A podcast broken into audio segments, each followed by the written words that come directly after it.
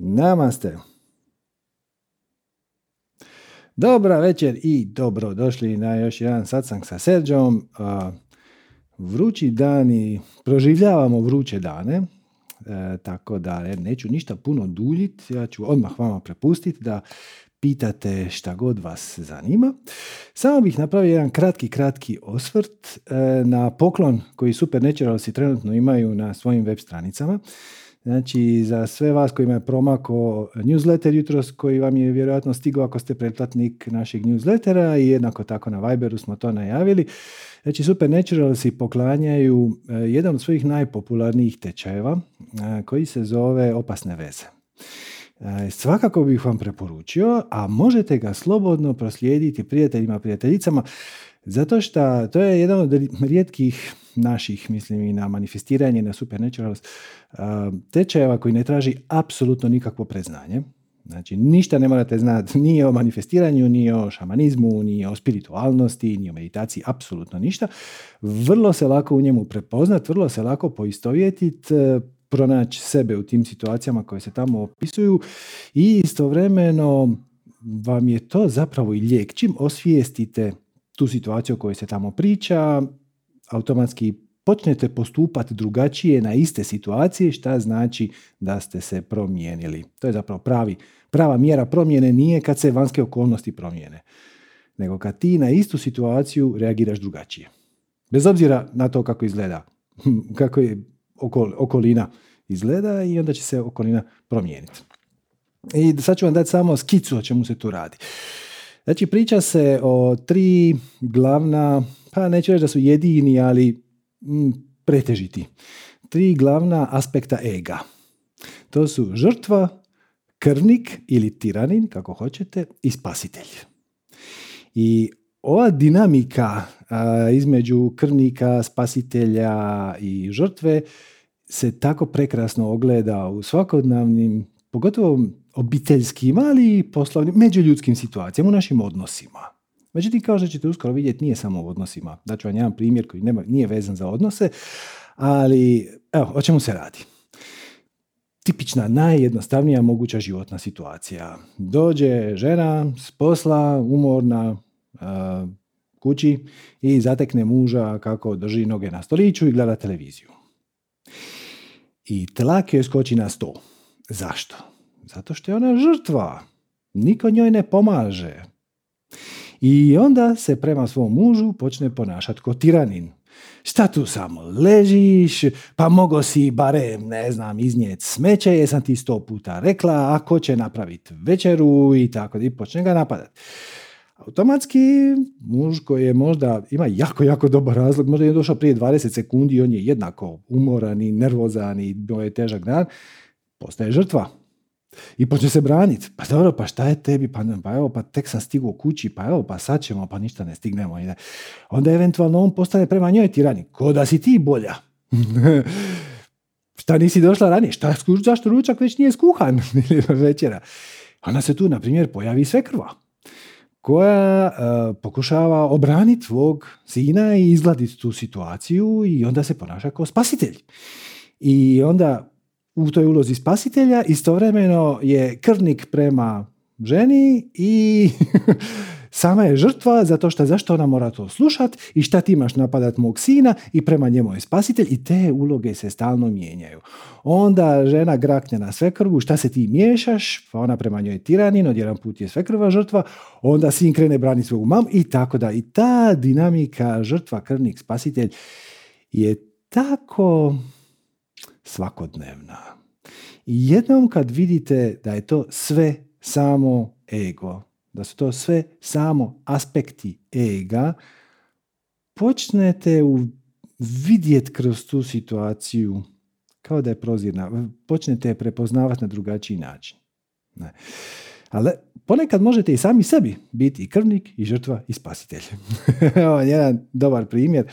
Ovo je jedno od najčešćih pitanja koje dobivam mailom i ono što je zanimljivo, redovito kažem, odgovorim ljudima u jednoj rečenici jer znam da im je to problem, znači ne, ne ostavim ih da vise u zraku.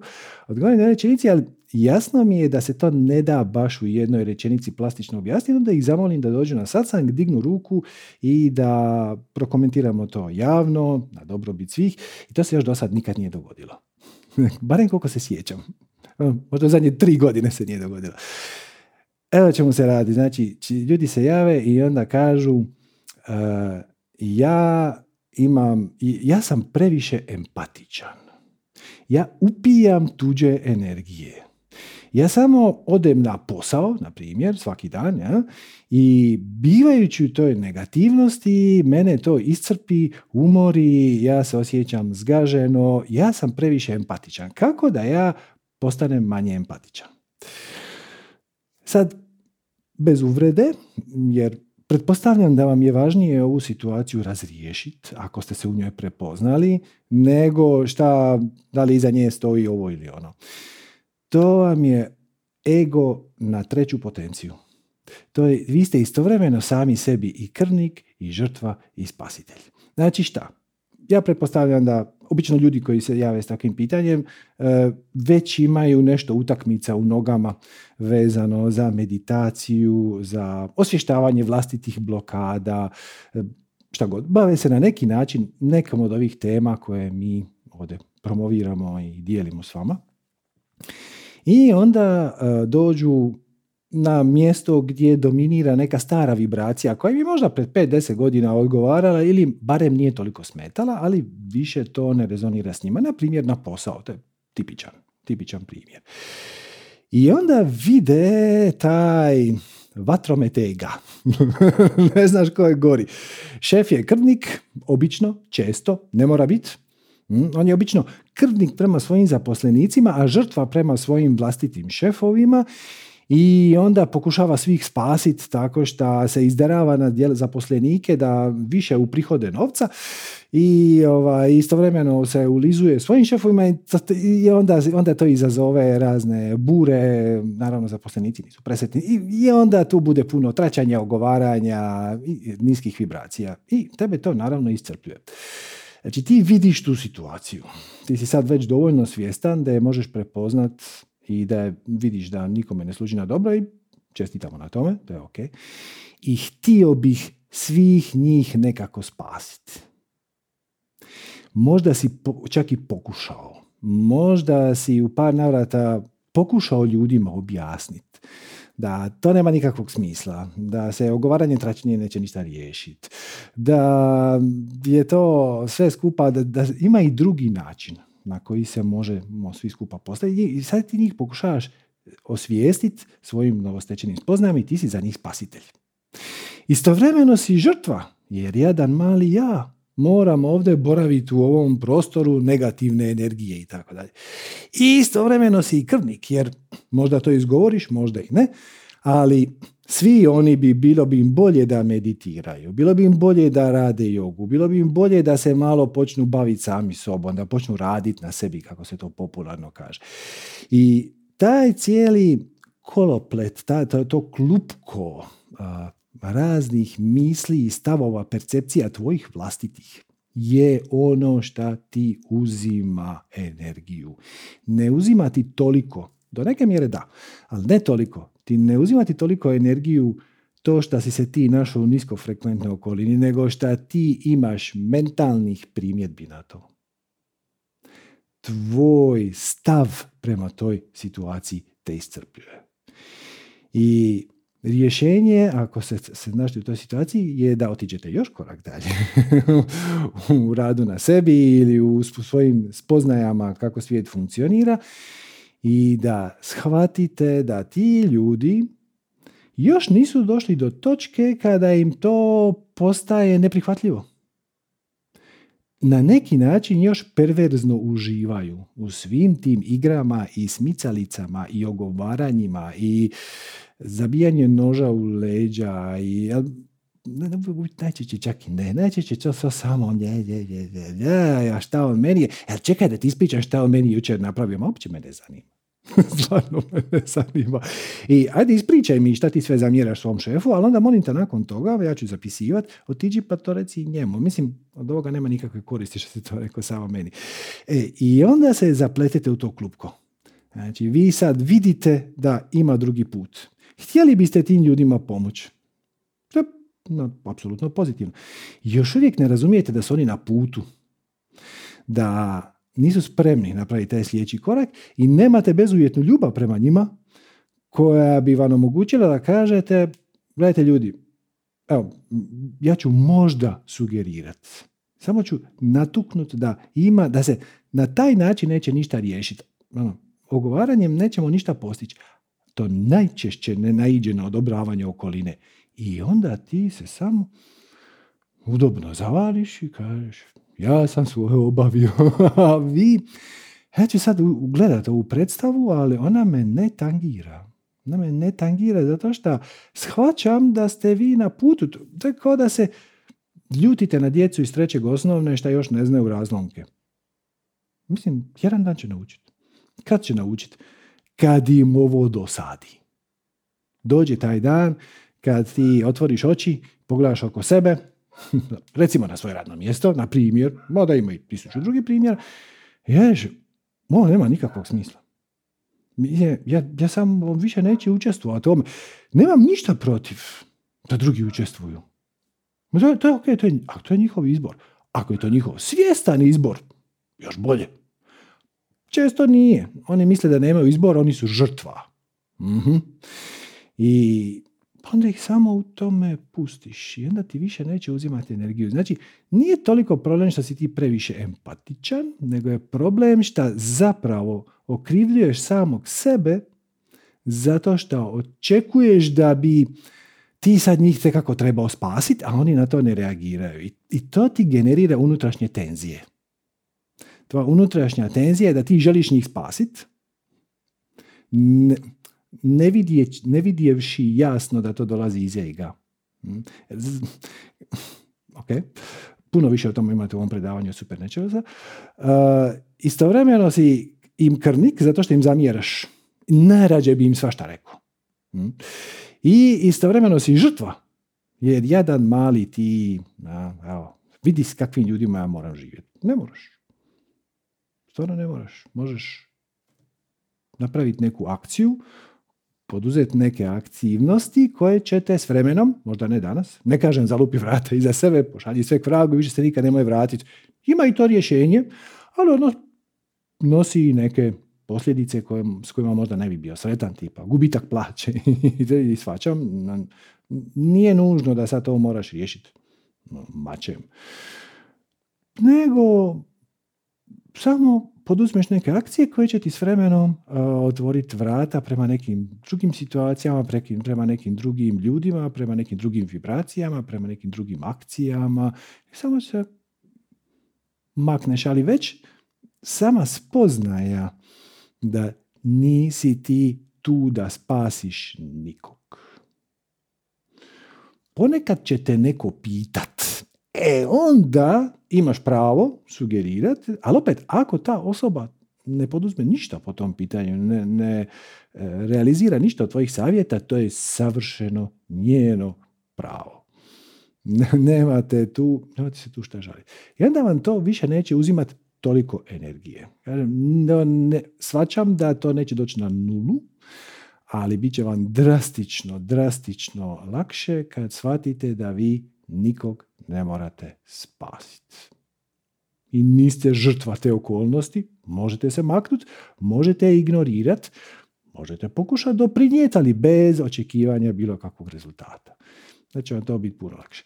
U svakom slučaju, ako još nemate predavanje opasne veze, uputite se na www.vrsupernaturals.com, sve jedna riječ, i tamo imate, treba se prijaviti na newsletter njihov, opet, ako shvatite da vam taj njihov newsletter, da njihova aktivnosti ne zanimaju, odjavite se ispod svakog newslettera i se nalazi link za odjavu.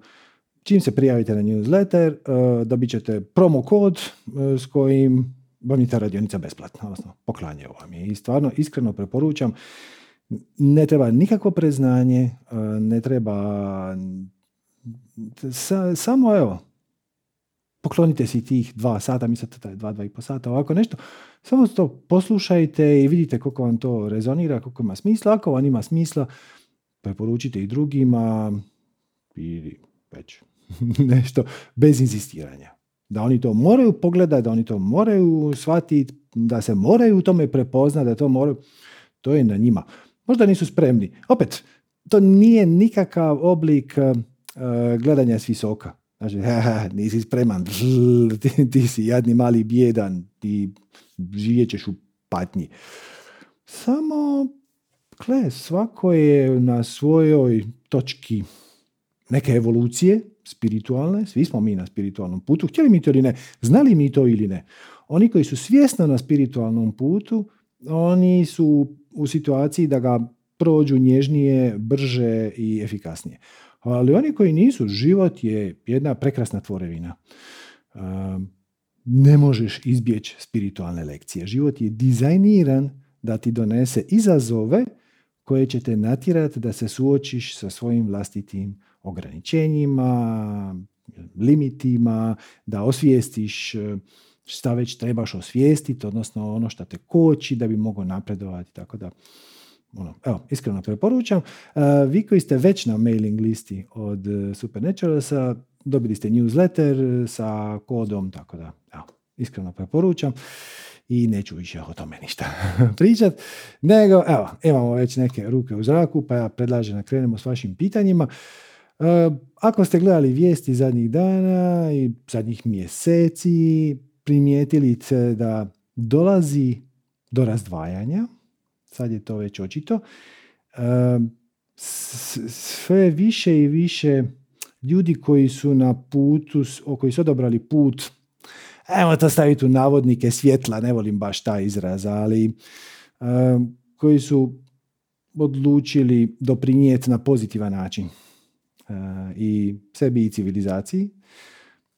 Se na neki način malo odvajaju od ove druge realnosti u koja je sve mračnija. Tako da evo, ako hoćete da komentiramo neke aktualnosti, to je sasvim na vama, ja načelno nemam ništa protiv. Evo, ajmo početi sa... Aha, još samo jedna, jedna sitnica. Prošli put me neko pitao kako se diže ruka na mobitelu. Morate dignuti ruku ako se želite javiti u program, pa ću ja sad evo to staviti na ekran. Znači, imate dolje e, na mobitelu do, najdonjem redu uh, uh, reactions, tako je, i onda imate raise hand. A ako ste na kompiteru, onda vam je najlakše Alt Y. Samo kliknete Alt Y i to je to. E, tako da, Magdalena to već zna, pa ćemo je uključiti. Zdravo, Magdalena. Ćao, jel se čujemo?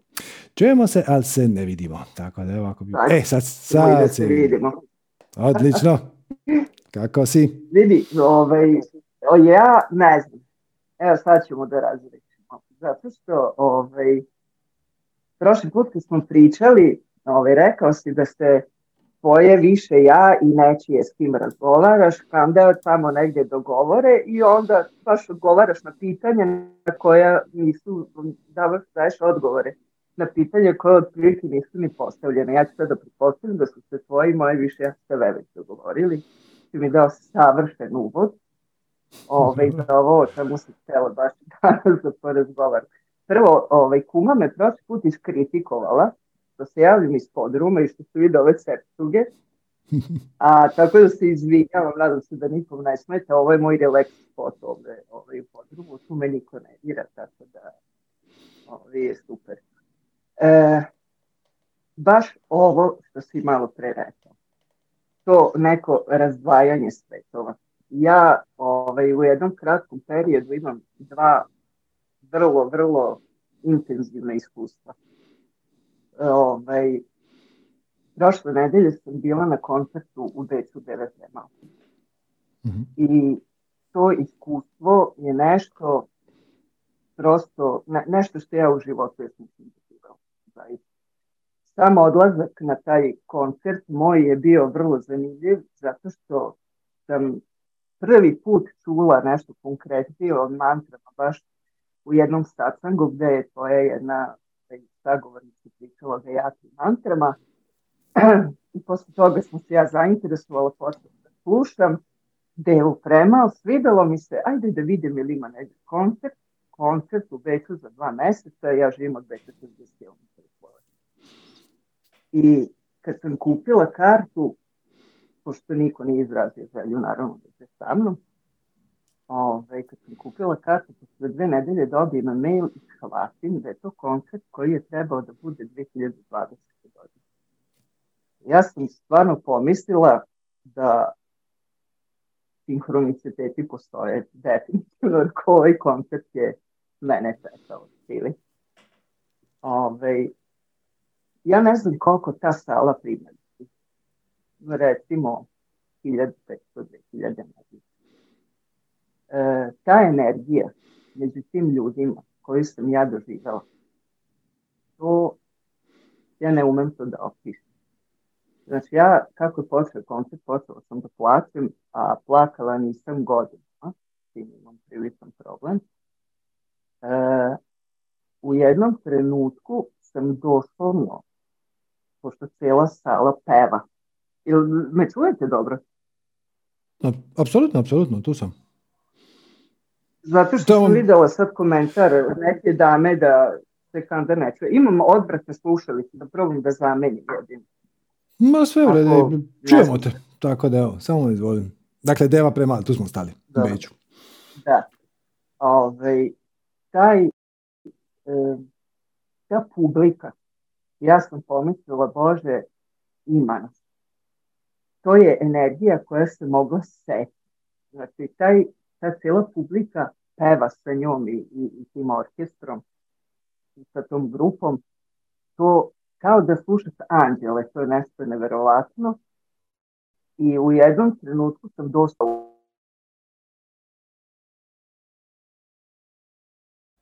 E, sad smo, te, sad smo te malo izgubili, više te ne čujemo. Mm, aha, ček samo čas. Evo ga. Da, otkačimo. Ok, ok. Evo. Čujemo, čujemo se, čujemo se.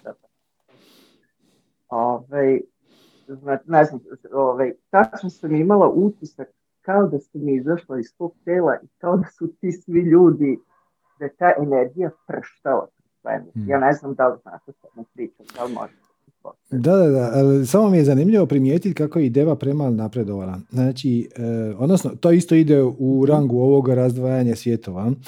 Znači, Deva Premal je sa svojim bendom bila u Zagrebu pred, ne znam, 4-5 godina, više nisam siguran, u koncertnoj dvorani Vatroslav Lisinski. To je ogromna dvorana, to je cirka 2000 ljudi.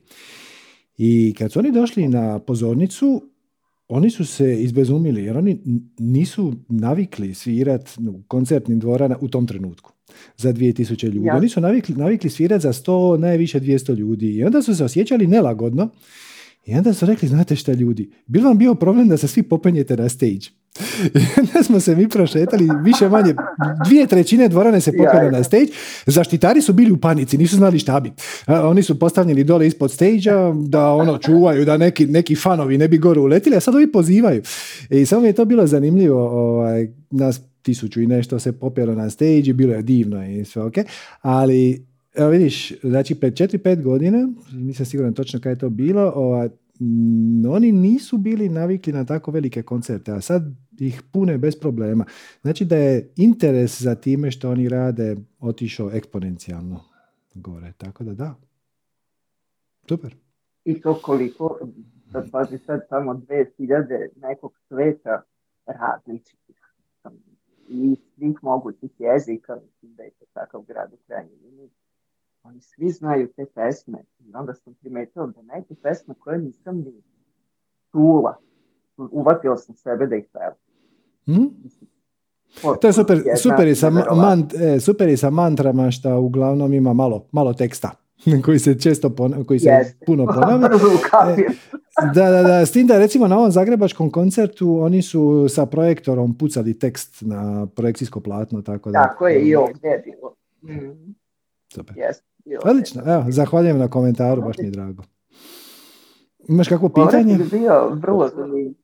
Imam. Ovaj, mm. e, sam se u povratku zato što sam na povratku iz Beča kući shvatila da granični prelaz ne radi između Austrije i Slovačke, na ja idem po svijetu preko Češke.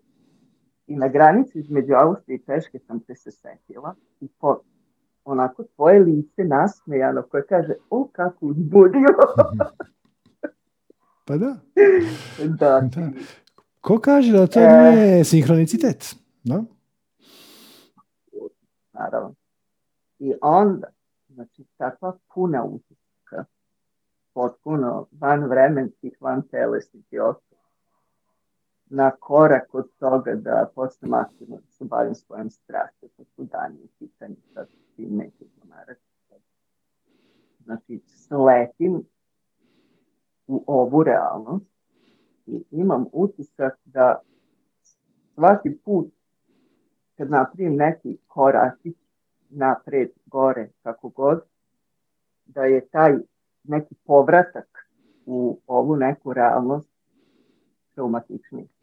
To je samo stvar definicije. Možeš reći ovako. Svaki put kad napravim korak napred, kreacija mi ukaže veliko poštovanje i povjerenje i ubaci me u još zahtjevniju situaciju, pri čemu je moj implicitni zadatak da usidrim visoke vibracije koje nosim sa sobom u ovo još zahtjevnije okruženje.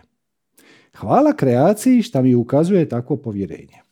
Možeš to i tako definirati.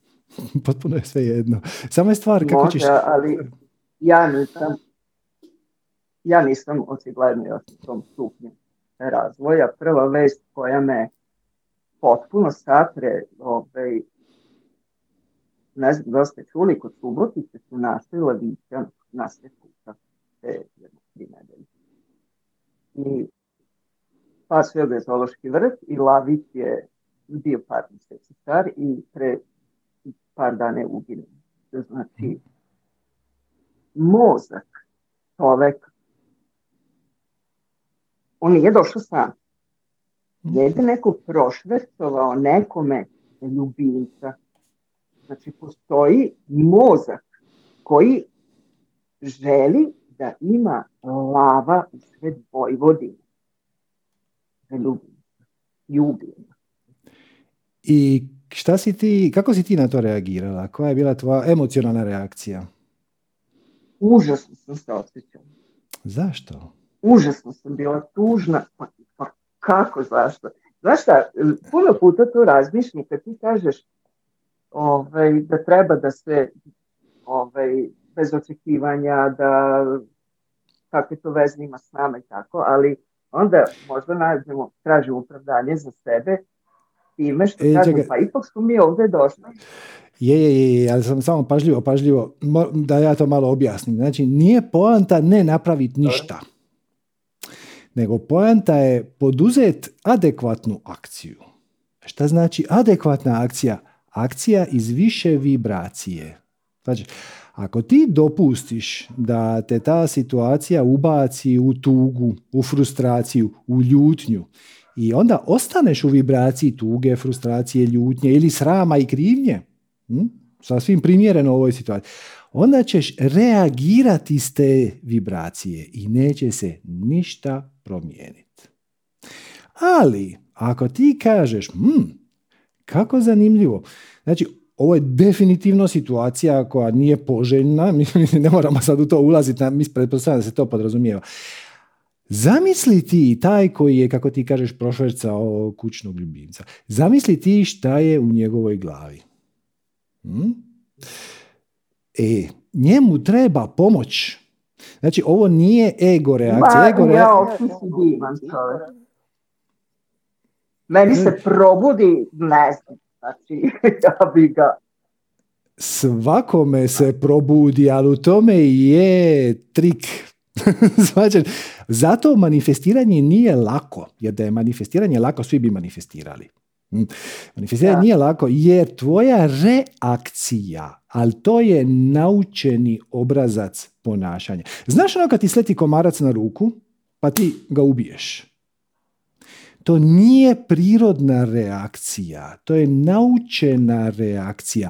Jer kad na kravu sleti neko, neko tako biće koje je muči, onda krava mahne repom i onda ga otjera, ne ubije ga. Znači, to je naučena refleksna reakcija da mi ubijemo to jadno biće koje samo, samo živi onako po instinktima. Mislim, nije, nije, nema iza toga zle namjere komarca koji te ugrizu. Slažim se, ali recimo da je on u, u kako se zove sad, ekosistem je tako da ja neću da me ujede ili ja slažem se, treba sva živo biće poštovati, ali ima neka hijerarhija ili nema. Ovog ću da komarca, mislim, pitim sebe nekako, ne znam. Ali ovo je sa predumišljem, je tako? Ako ćemo pričati o stvarima sa predumišljajem, u zadnjih nekoliko dana se dogodilo puno gorih stvari. Ali opet, nije toliko, nije toliko bitno šta se dogodilo, mislim je naravno, ali ono što je sad u ovom trenutku bitno je kako ćemo mi na tu situaciju odgovoriti. Hmm? ako dopustiš da, te ta... Uh-huh. E, reci. Ne, sam ispala mi je, izvini. U svakom, u svakom slučaju počela se... Da li svakom... ti misliš da mi možemo nekom svojom vibracijom, reakcijom da prećemo da se takve stvari događaju? To, to u Izraelu, to, to je opet vojska okay, okay, okay.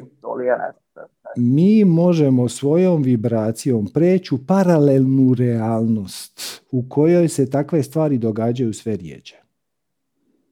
Znači, ne možeš promijeniti svijet u kojem se nalaziš. Ti samo možeš, se, i to stalno radiš, htio ti to ili ne, seliš se u one paralelne realnosti koje rezoniraju tvojoj trenutnom vibracijom. Ako si fokusiran na negativno, onda ćeš živjeti u svijetu koji tone u sve veći i veći mrak.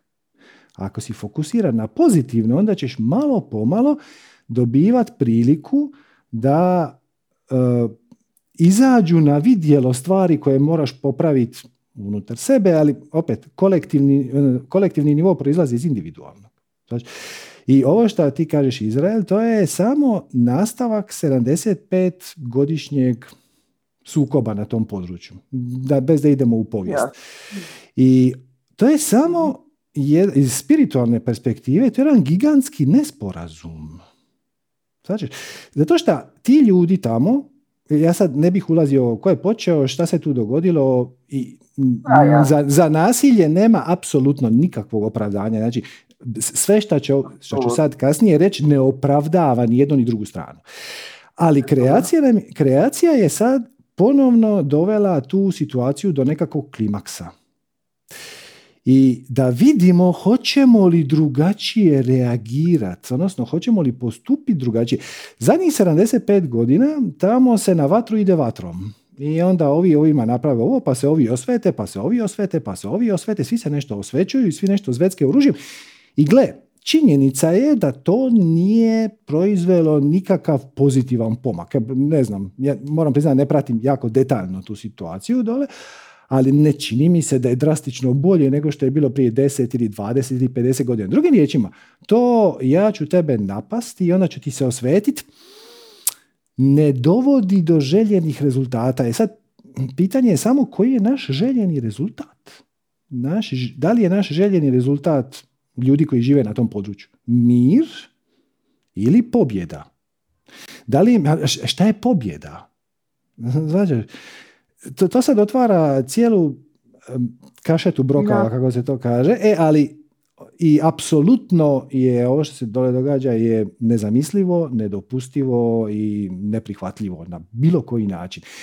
I sad kad se to dogodilo, ne, tu situaciju ne možemo više promijeniti, ali možemo spriječiti da bude uzaludno protračena. Ako mi sad reagiramo, odnosno odgovorimo na tu situaciju kolektivno, e, malo drugačije, s neke više vibracije, sa više razumijevanja, sa više ljubavi, sa više prihvaćanja i iz toga izađe nekakav, nekakva klica nekog trajnog mira, onda koliko god to užasno zvučalo, hm, uzmite ovo sa blagom dozno rezerve, ova situacija nije posve propala nije uzaludno protračena.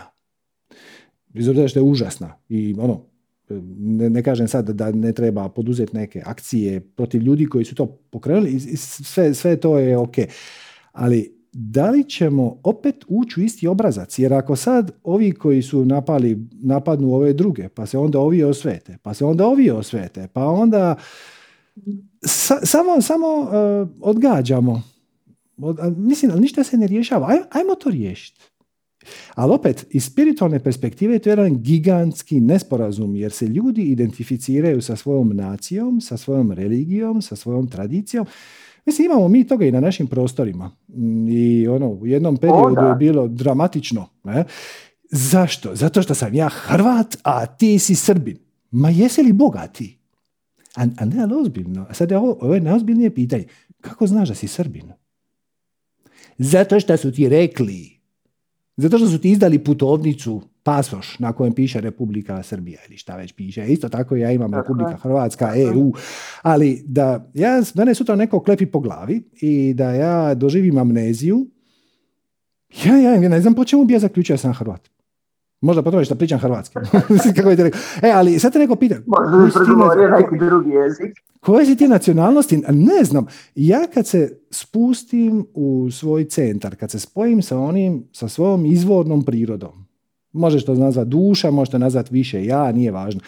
Kad dođem do esence mog bića, ona ne da nije Hrvat, ona nije čovjek.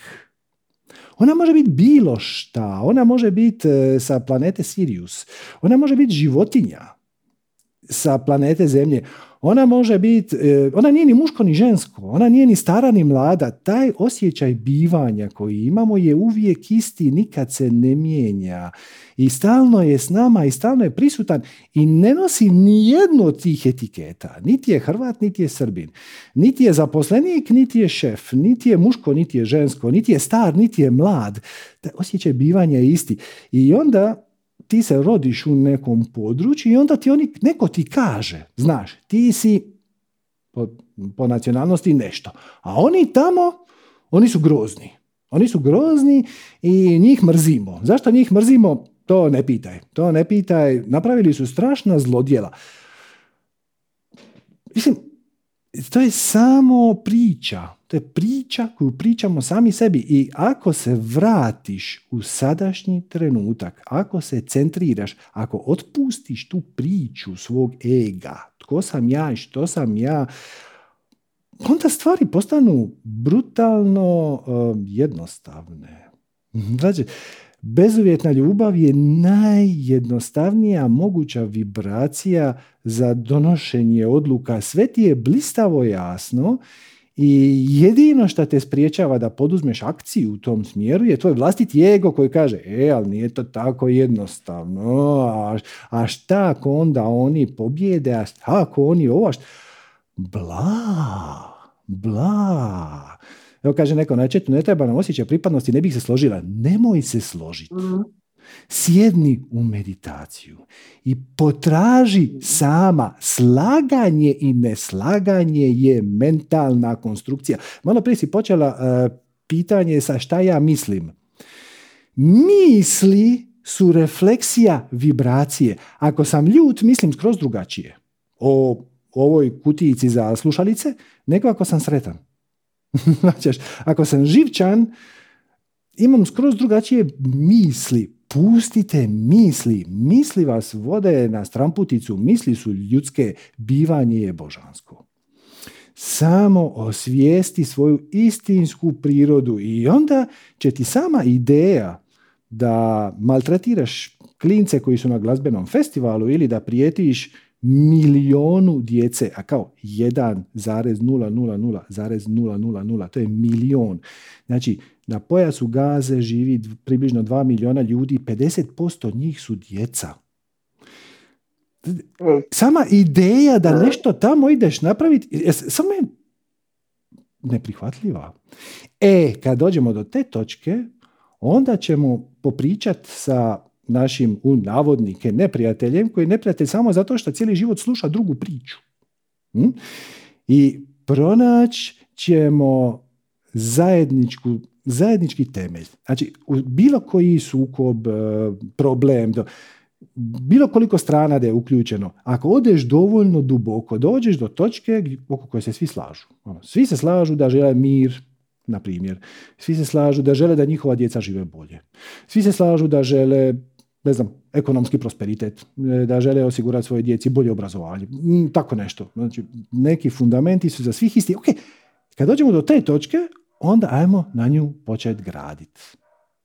E, to je sve. Dakle, Ali, to je sad, to je to.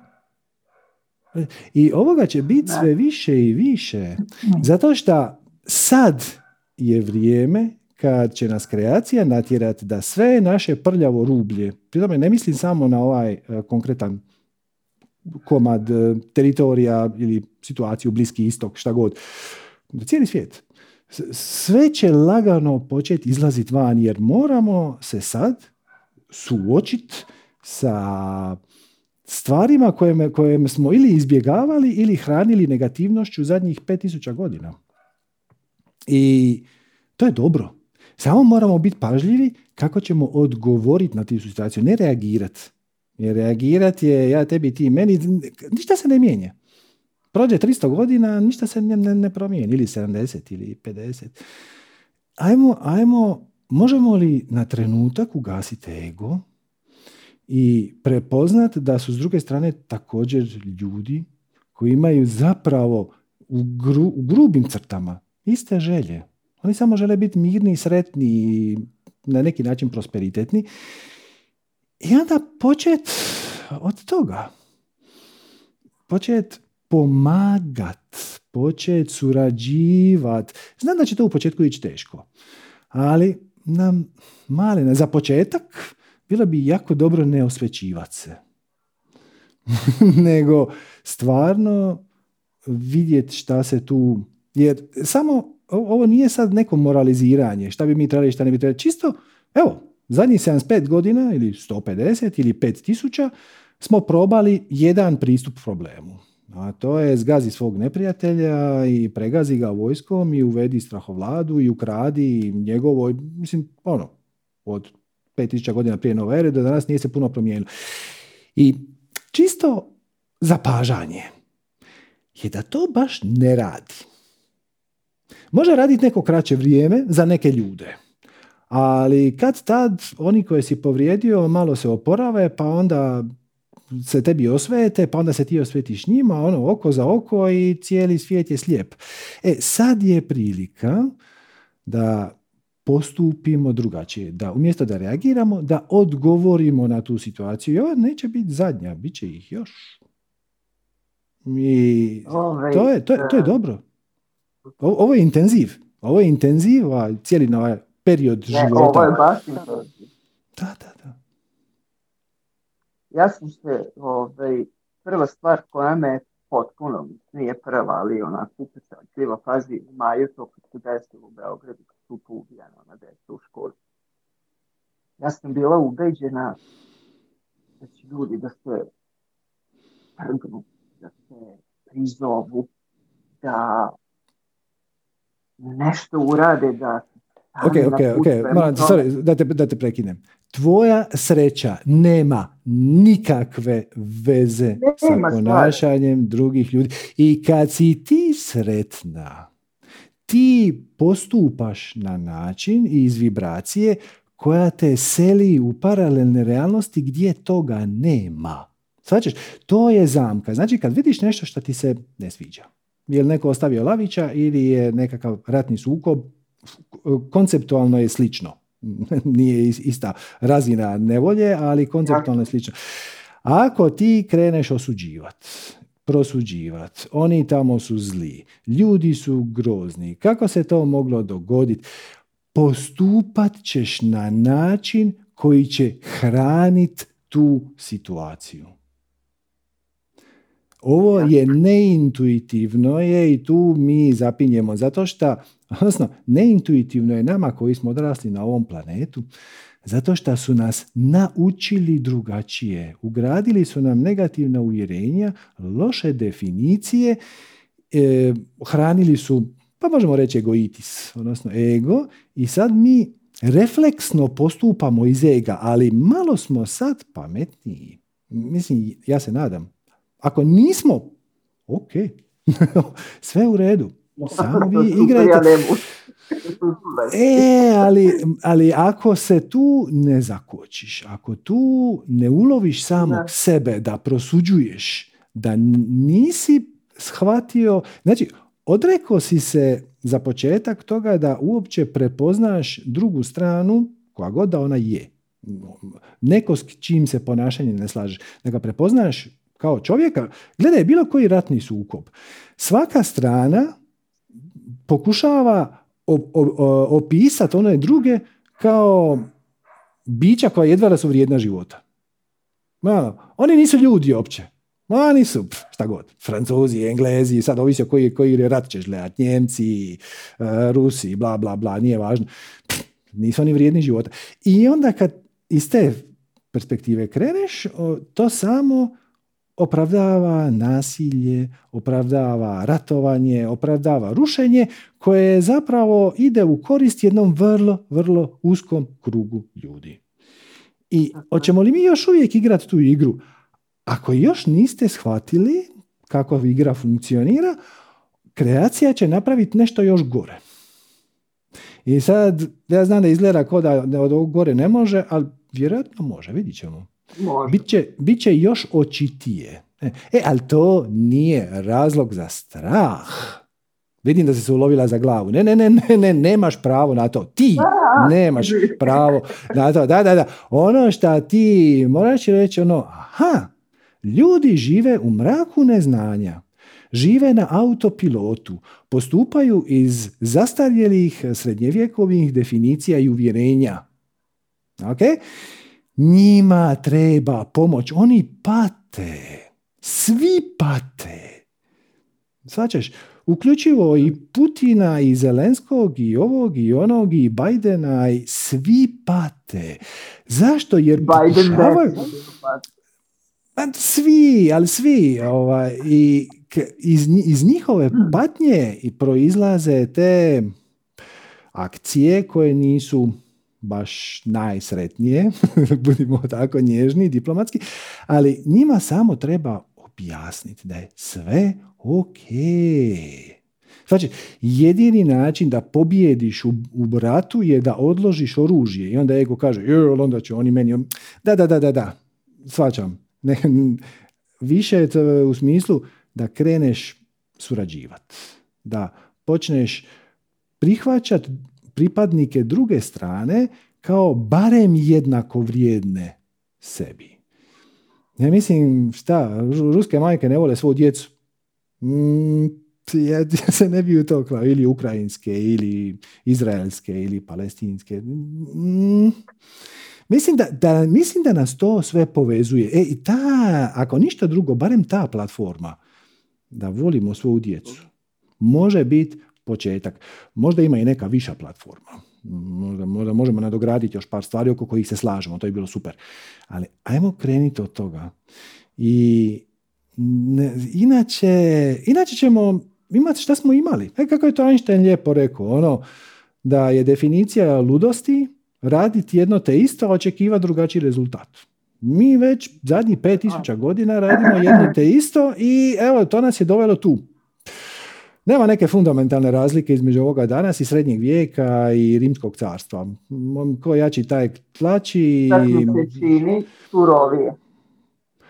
Pa imamo modernije, ima, imamo modernije alate, pa smo malo efikasniji smo u uništavanju. To je istina, ali fundamentalno ništa se to puno nije promijenilo. Ok, sad imamo priliku postupiti drugačije. I ako je propustimo, nema veze, doće sljedeća. Mislim, bilo bi idealno iskoristiti prvu koja dolazi. E, ali samo će postajati sve gore i gore, ali na nama koji smo se donekle osvijestili, koji smo u stanju shvatiti da rješenje nije u mržnji, nego u bezuvjetnoj ljubavi i prihvaćanju, šta je ono Isus rekao pred 2000 godina. Ne, Nije li simbolično da se sad ovaj najnoviji sukob održava tako blizu njegovog doma? Vrlo blizu, ja? Ovaj, tako da, on je rekao, ono, ljubi svog neprijatelja. Pa šta ako me ono šamari? Onda okreni drugi obraz. A šta ako me sedam puta ošamari? A onda mu se, sedam puta po 77 puta oprosti i okreni drugi obraz. E, to je rješenje trajno. Inače, će sad se nešto dole češkati i onda će u nekom trenutku neka strana postići neki, neku prevlast, premoć, šta god, i onda će uvesti još čvršće kontrole zapravo samo će taj pretis lonac zategnuti čvršće i to će držati. Možda tri mjeseca, možda tri godine, možda 30 godina, ja će ponovno eksplodirati. Jel nam to stvarno treba? Jel, mislim, jel, jel to najbolje što možemo? E, kako ćemo mi koji smo donekle barem krenuli na put osvještenja pomoć? Tako što ćemo ljudima oko nas do koje možemo doprinijeti e, pomoć da osvijeste da su dovoljno moćni, da mogu manifestirati u svoj život pun sreće, veselja, obilja svake vrste, bez da ikog povrijediš, bez da ikog išta uzmeš, uz potpuno poštivanje tuđe slobodne volje. Potpuno poštivanje tuđe slobodne volje. E, kad im pomognemo, da, kad oni osvijeste da su dovoljno moćni, onda više neće imati potrebu otimati od drugih. Svačeš, svi problemi proizlaze iz ista tri fundamentalna uvjerenja, a to je nisam dovoljno dobar ili nisam dovoljno vrijedan, što je isto, nisam dovoljno volje, nisam dovoljno podržan i ne zaslužujem. I kad osvijestiš da, da je ovo glupost, da ovo ništa nije točno, onda te niko ne treba voditi za ruku i govoriti šta da radiš. I naravno, šta god da vas srce vuče. Ako je vama najveća strast da vi napišete svoj osvrt na ovu situaciju ili onu situaciju za neke novine, za neki portal, da promovirate neku ideju, ako to osjećate kao svoju misiju, apsolutno to napravite. A inače, manje se brinut sa globalnim temama na koje nemaš utjecaja, više se brinut sa onim ljudima oko sebe, sa ljudima oko sebe, sa susjedima, kolegama, prijateljima, šefovima, obitelji, djeci, mužu, ženi, majci. To, to, njima davat hrabrost, samopouzdanje, pomoći im da osviješte vlastita negativna uvjerenja koja ih onda čine da postupaju nasilno. Nasilno postupanje je posljedica. Priče koje pričamo sami sebi, jer kad odbaciš sve misle, sad u ovom trenutku, bilo kojem trenutku, ali on sad, možete se zapitati, možda vas je ova tema iznervirala, to je bilo odlično. To je bilo odlično jer onda imate sad s čime se igrati. Znači sad ste živčani. Ok, evo pitanje. Kakav bi mi bio osjećaj... Ja sam zvala da me smiriš, a da budem živčana. Ne, ok, ok, ok. Ali sad se zapitaj ovako, znači mirno staneš i kažeš kakav bi mi bilo iskustvo ove sekunde, ovog trenutka, kako bi sad bilo moje iskustvo života, da nemam ni jednu misao. I samo ti se razvuče osmijeh, samo ti se otvori srce. Iste sekunde kad se vriti, misli vrate. To može biti, e, moj muž meni ne pomaže u kući, ili ajme sutra moram na posao, ili kakve se užasi događaju u svijetu, ili šta je mislio time što je rekao da će biti još gore, ili mi nešto promaklo. Čim se vrate misle, vraća se tjeskoba, nervoza, živčanost, frustracija, bijes. Odmah bi išao, digo bi se, išao bi nekome nešto objasniti. Jer ti si sad i žrtva i krvnik i spasitelj. Znači, žrtva si groznih okolnosti. Krvnik si zato što svima njima treba objasniti. A spasitelj si zato što ćeš time spasi svijet. To je ego na treću potenciju. To je ego puta ego puta ego. to je ego faktorijela. to je gigantski ego. Umjesto toga, umjesto toga samo otpustiš priču. Ti si biće koje je došlo utjelovit šta je moguće višu vibraciju na ovom planetu. Kakva god da ona je trenutno, radiš njom, slijediš svoj strast, slijediš svoje srce, postupaš iz bezuvjetne ljubavi, time i ti napreduješ i okolina napreduje. Odnosno, tebi će se činiti da okolina napreduje. Ono što se mehanički događa, ti ćeš se preseliti u paralelnu realnost u kojoj će okolnosti biti malo bolje. Oni koji ostanu u niskoj vibraciji će se seliti u paralelnu realnost koja će im to davati za potvrdu koja god da je tvoja vibracija, okolnosti se počnu preslagivati tako da te u tome podrže. I sad kad pričamo o, o povijesnim sukobima, naravno da nećeš sad ono ti reći ono, hm, to će zatvoriti oči i pit ću pet sekundi u bezuvjetnoj ljubavi i to će samo nestati. Neće, to je proces. E, ali proces će te testirati. Ti ćeš reći, ja ću osjetiti bezuvjetnu ljubav prema tom čovjeku koji je ostavio lavića, ok? I bio je vrlo okrutan prema životinji i tako da će osjetiti prema njemu bezu jer ja znam da on pati. On postupa iz osjeća nedostatka samopouzdanja i nesigurnosti i jada i želi sebi i drugima nešto dokazati i on pati.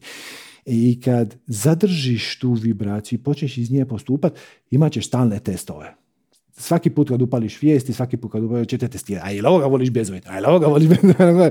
Ali opet, da se vratim na početak, samo ponovno, to ne znači da sad samo treba reći, ok, nema veze, poginuli, poginuli, nema veze. Apsolutno treba nešto napraviti. Samo je pitanje šta i kako. E, ako kreneš reagirat, osvetit ćeš se, pa će se oni osvetiti tebi i bit će kao što je bilo zadnjih 5000 godina. Ajmo probati nešto drugo ja daleko od toga da tvrdim da imam rješenje za krizu u Blisku istoku ili u Rusiji, niti poznajem dovoljno tu situaciju. Mislim, puno pametnijih ljudi od mene je to probalo. Ima barem pet Nobelovaca koji su dobili Nobelovu nagradu za mir jer su na neki način posredovali u konflikt na Bliskom istoku. Prvi od njih je bio već 1950. A to sam provjerio. znači, puno pametnih ljudi se zaplelo na tu situaciju. Ja ne tvrdim da sam ja na bilo koji način bolji od njih, daleko od toga, ali mogu sugerirati da koje god rješenje se ikad pronađe trajno, mogu garantirati da će biti bazirano na prihvaćanju, razumijevanju i bezuvjetnoj ljubavi, a ne na prosuđivanju, osveđivanju i šta već, treće bilo u tom paketu. Okay. Ja. Uh, moram da preslušam ovo sve i da, da ovaj, se dovedem u red. E, jako su mi turbulentne te ovaj, stvari. U stvari, to me, koliko god sam na jednoj strani, sve više ljudi upoznajem koji su slični, koji razmišljaju drugačije, koji su fenomenalni. Stvarno mi se otvara jedan ogroman, ogroman ovaj, prostor i, i sjajni ljudi i sve ih je više. S druge strane, valjda moram sebe to da naučim da me ovo ne odvede tako u minus. To je zato što nisi još dotakla svoju pravu prirodu. Mhm. Znači, moja sugestija bi bila meditirat da dođeš do svoje suštine, da shvatiš van svake sumnje da ti nisi ni čovjek, ni žena, ni ne znam, srbin, bosanac, što koja god već da si nacionalnost. Da ti nisi, mislim, možeš reći ja sam majka ili ja sam zaposlenik, ali to je samo uloga. Ja. To je, sad jesam, sutra nisam sam zaposlenik, a onda ću dati otkaz pa više neću biti. Znači, sad sam, ok, dobro, majka budeš za cijeli život, ali to su samo uh, pri uloge koje mi manje ili više privremeno uzimamo kad osjetiš da si ti puno više od toga. Da si ti čista prisutnost. Tvoja se perspektiva svijeta promijeni i onda odjednom shvatiš koliko je zadnjih 40, 50, 60 godina tvog života si nosila nepotrebnu patnju jer to nisi vidjela. I onda ti je jasno da i svi drugi ljudi koji pate jednako tako pate jer nisu shvatili da trebaju doći u kontakt sa svojom istinskom prirodom. To je rješenje. To je rješenje. Ili postupač najbolje što možeš iz perspektive bezuvjetne ljubavi i onda ćeš s vremenom, ćete, to će biti put koji će te dovesti do uh, osvještavanja može na dva načina. Znači možeš kroz život tako što postupaš iz srca i onda sve više i više postaješ ono što doista jesi, a možeš i krenuti na put samospoznaje i onda kad shvatiš šta jesi, sve drugo se posloži.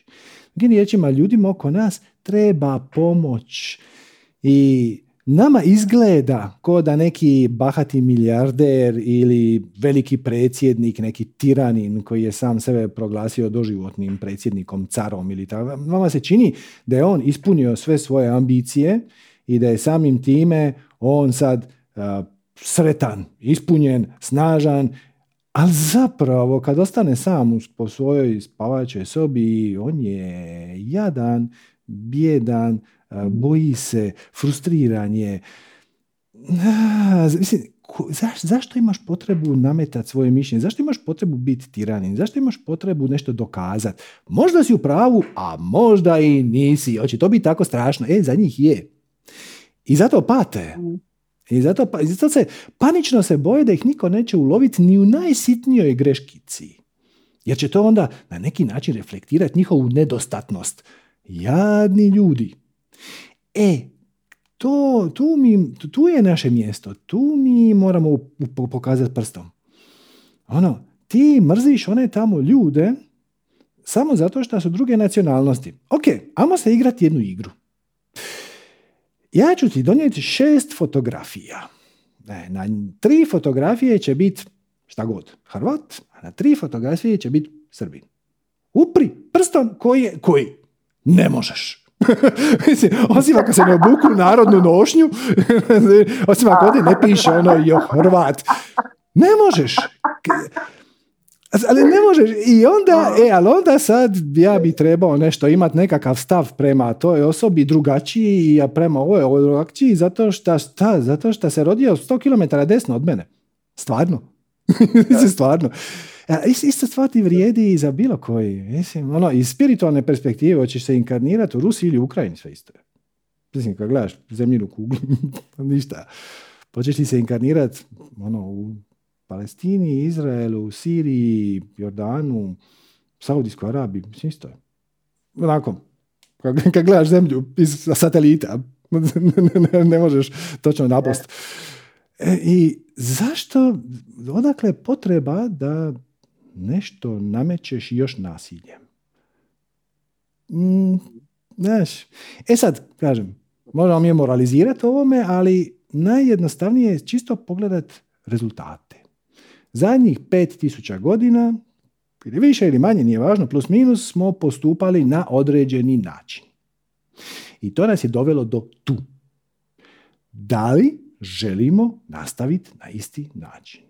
Neki će htjet, neki neće i te dvije realnosti će se odvojiti.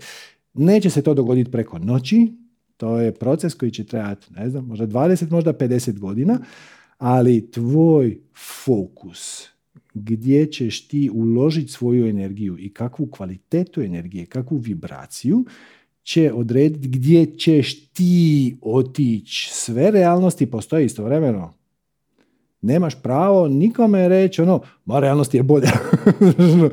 Ako on želi iskusiti negativnosti, još više negativnosti, kreacija će mu to rado omogućiti. Oni koji žele iskusiti više pozitivnosti, kreacija će im to rado omogućiti. I naš zadatak, mi ovdje koji vi svi, svi koji ste na ovom satsangu ili koji ćete poslušati snimku, imate barem iskreni interes za ove teme. Neki od vas su možda uznapredovali malo više, možda su u osmom osnovne, neki su u drugom osnovne, neki su u srednjoj školi, metaforički rečeno, spiritualno je, ali svi imate iskreni interes prema ovoj temi. Naše je da ponudimo šta većem broju ljudi, odnosno da im osvijestimo da imaju izbor. I izbor nije dobro ili zlo. Izbor je hoćeš li poštovat tuđi izbor ili nećeš. Lako je reći ja sam dobar, i, a svi koji ne misle koja su zli. E, ako si to rekao, nisi dobar. Mhm. Ne poštuješ njihov izbor. I to je sve. Ono, ponudiš, pomogneš ljudima da osvijeste da imaju izbor. Većina ljudi ne zna uopće da ima izbor. Pomogneš im da osvijeste da imaju izbor. Pokažeš im kakve su posljedice ovih izbora i kakve su posljedice onih izbora i onda ih pustiš da odluče sami i ne petljaš se ako nisi zadovoljan njihovim izborom. Jer to te svrstava u kategoriju negativnih. Ako tvoja ideja je dobra, nju ne treba reklamirati. Ako ti imaš potrebu nametati svoju ideju, to znači da tvoja ideja nije jako dobra. Jer, ono, ko vas je natjerao da kupite smartphone ili da se priključite na internet? Je li iko došao sa pištoljem u glavu i rekao sad ćeš ti kupiti smartphone? Nije. Zašto si ga kupio? Jer je to dobra ideja jer je koristan, jer je internet dobar i dobra ideja jer je koristan. Ali ako te ja moram silit, To znači da to nešto s tom idejom ili proizvodom ili konceptom nije najbolje.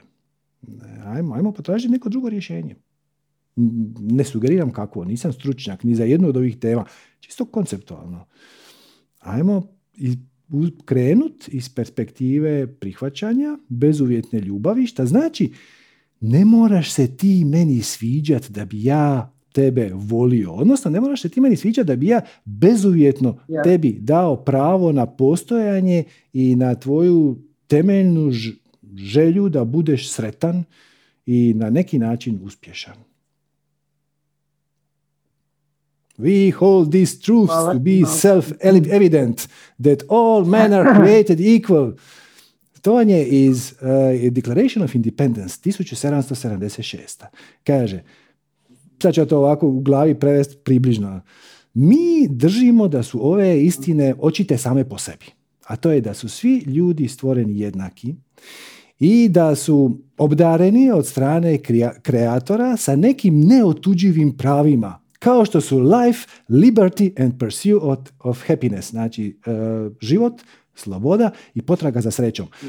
To, ono, kao kaže, to je Thomas Jefferson pisao, we hold these truths to be self-evident. Nemamo ih šta dokazivati. Svi smo jednaki i svi smo od kreatora, od Boga, dobili neotuđivo pravo na život, slobodu i traganje za srećom. To je 1776. Mi smo sad 250 godina nakon toga, mi to još nismo apsorbirali.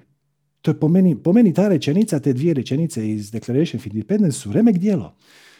Ono, e, samo to treba ispoštovati. To je to. To je self-evident. Nemamo tu šta diskutirati je li to tako ili nije. To je očito samo po sebi. Svi imamo pravo. Neotuđivo pravo. Od strane Boga. Znači, znači, znači niko, tako je, niko to ne može oduzeti. Mislim, od Boga imamo neotuđivo pravo na život, slobodu i potragu za srećom. Jasno. Mnogo Eto hvala kad sam, se, kad sam se javila, sam se tresla doslovno koliko sam bila, sad je već u redu.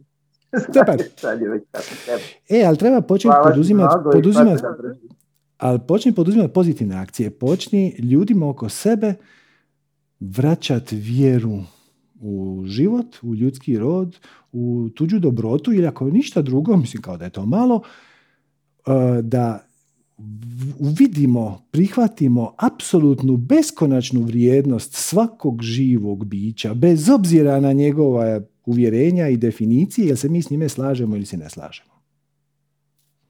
Eto ga. Ja se nadam da to radi. Da. Hvala ti najljepše i čujemo se. Ćao. Ćao, čao. Kako je rekao jedan mudar čovjek, nikad ne bih umro za svoja uvjerenja. Jer možda sam u krivu. da. Ok. Ajmo, ajmo Zrinka. Zdravo Zrinka.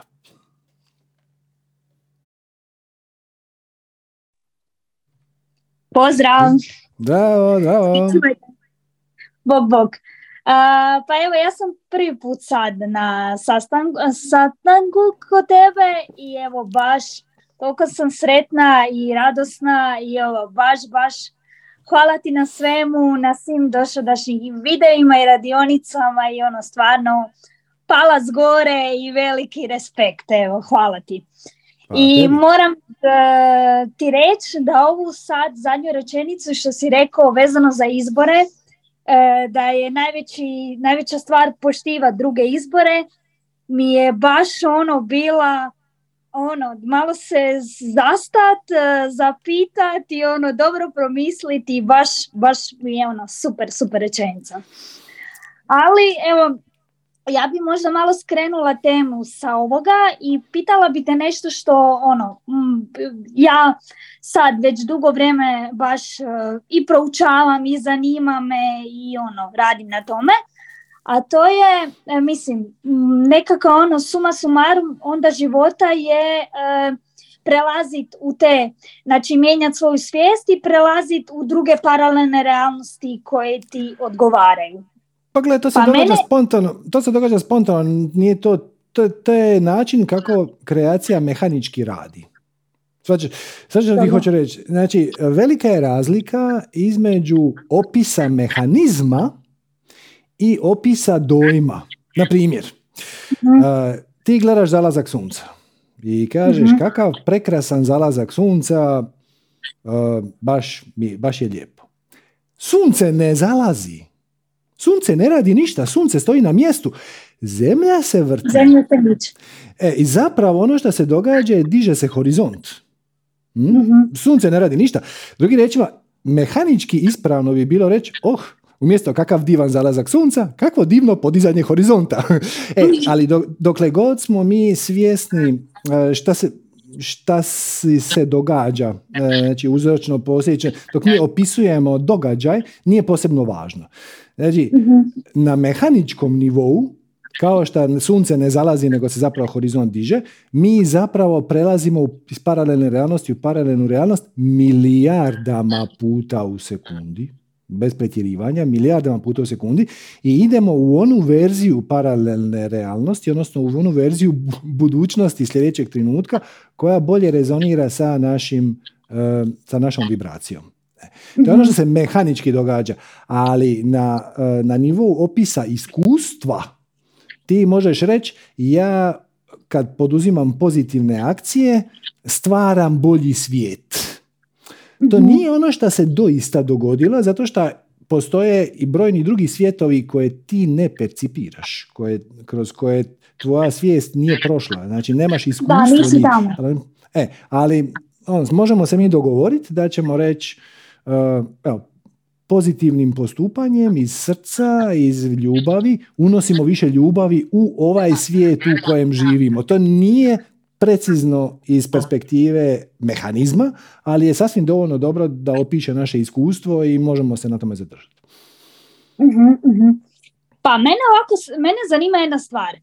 Kako, na primjer, kada ti neko otiđeš kod nekog, sad ću bubnut, kod astrologa ili nekog ajmo reći, vidovnjaka. Kako ti onda on može protumačiti neku tvoju, ajmo pod navodnike opet budućnost, ako ti sve, ako ti zapravo upravljaš svim time i možeš ulaziti svakodnevno i, i kasnije u različite realnosti. Tako, tako je. Znači, čitanje budućnosti kao takvo ne postoji. Ono što se može napraviti, znači dobar intuitivan, ajde vidovnjak, kako si ga ti nazvala, ti može na osnovu tvoje trenutne vibracije i energije reći šta, bi, šta je najvjerojatnije da ti se dogodi ako ništa ne promijeniš. Međutim, već samim time šta ti je rekao je zapravo promijenio. Jer ti si sad osvijestila da ako ništa ne promijeniš, ideš u budućnost koja ti se ne sviđa. I onda ćeš nešto promijeniti. Tako da, čitanje definitivne budućnosti ne postoji. Ali je mhm. moguće Viš, na isti način kao kad odapneš strelu. Recimo, odapneš strelu i pustiš je. Ti možeš sa velikom vjerojatnošću procijeniti približno gdje će ona past. Ako se ništa ne promijeni, ali ako zapuše jak vjetar, onda će se promijeniti. Mhm. e, tako da, to je sa čitanjem budućnosti. A ono što astrolozi tipično rade, je više ti čitaju tvoje aspekte. Znači, gledaju gdje bi mogli ležati neki tvoji talenti ili neke tvoje, uh, gdje bi mogle biti neke tvoje blokade, zato što su bazirani na teoriji da, i ona je u velikoj mjeri točna, da duša izabire trenutak uh, rođenja na način da energija u trenutku rođenja bude najviše moguće konzistentna sa darmom, odnosno sa spiritualnim putem ili sa temom koju si odlučio istražiti kroz inkarnaciju. I za pretpostaviti je da ako si želiš ne znam, ako je tvoj put naučiti bezuvjetnu ljubav, da ćeš se roditi u nekakvom okruženju koje energetski ima manjak negativ, ima manjak bezuvjetne ljubavi kako bi, ti pomoglo, kako bi ti pomoglo da osvijestiš sve što već treba. Mhm, mhm. Dobro, i htjela bih te pitati još jednu stvar. E, da li možemo i na koji način, kako raditi na tome da prizoveš neke veće, više entitete i da razgovaraš s njima. Koje bi ti Ne veće entitete, koje bi ti veće entitete pozivala?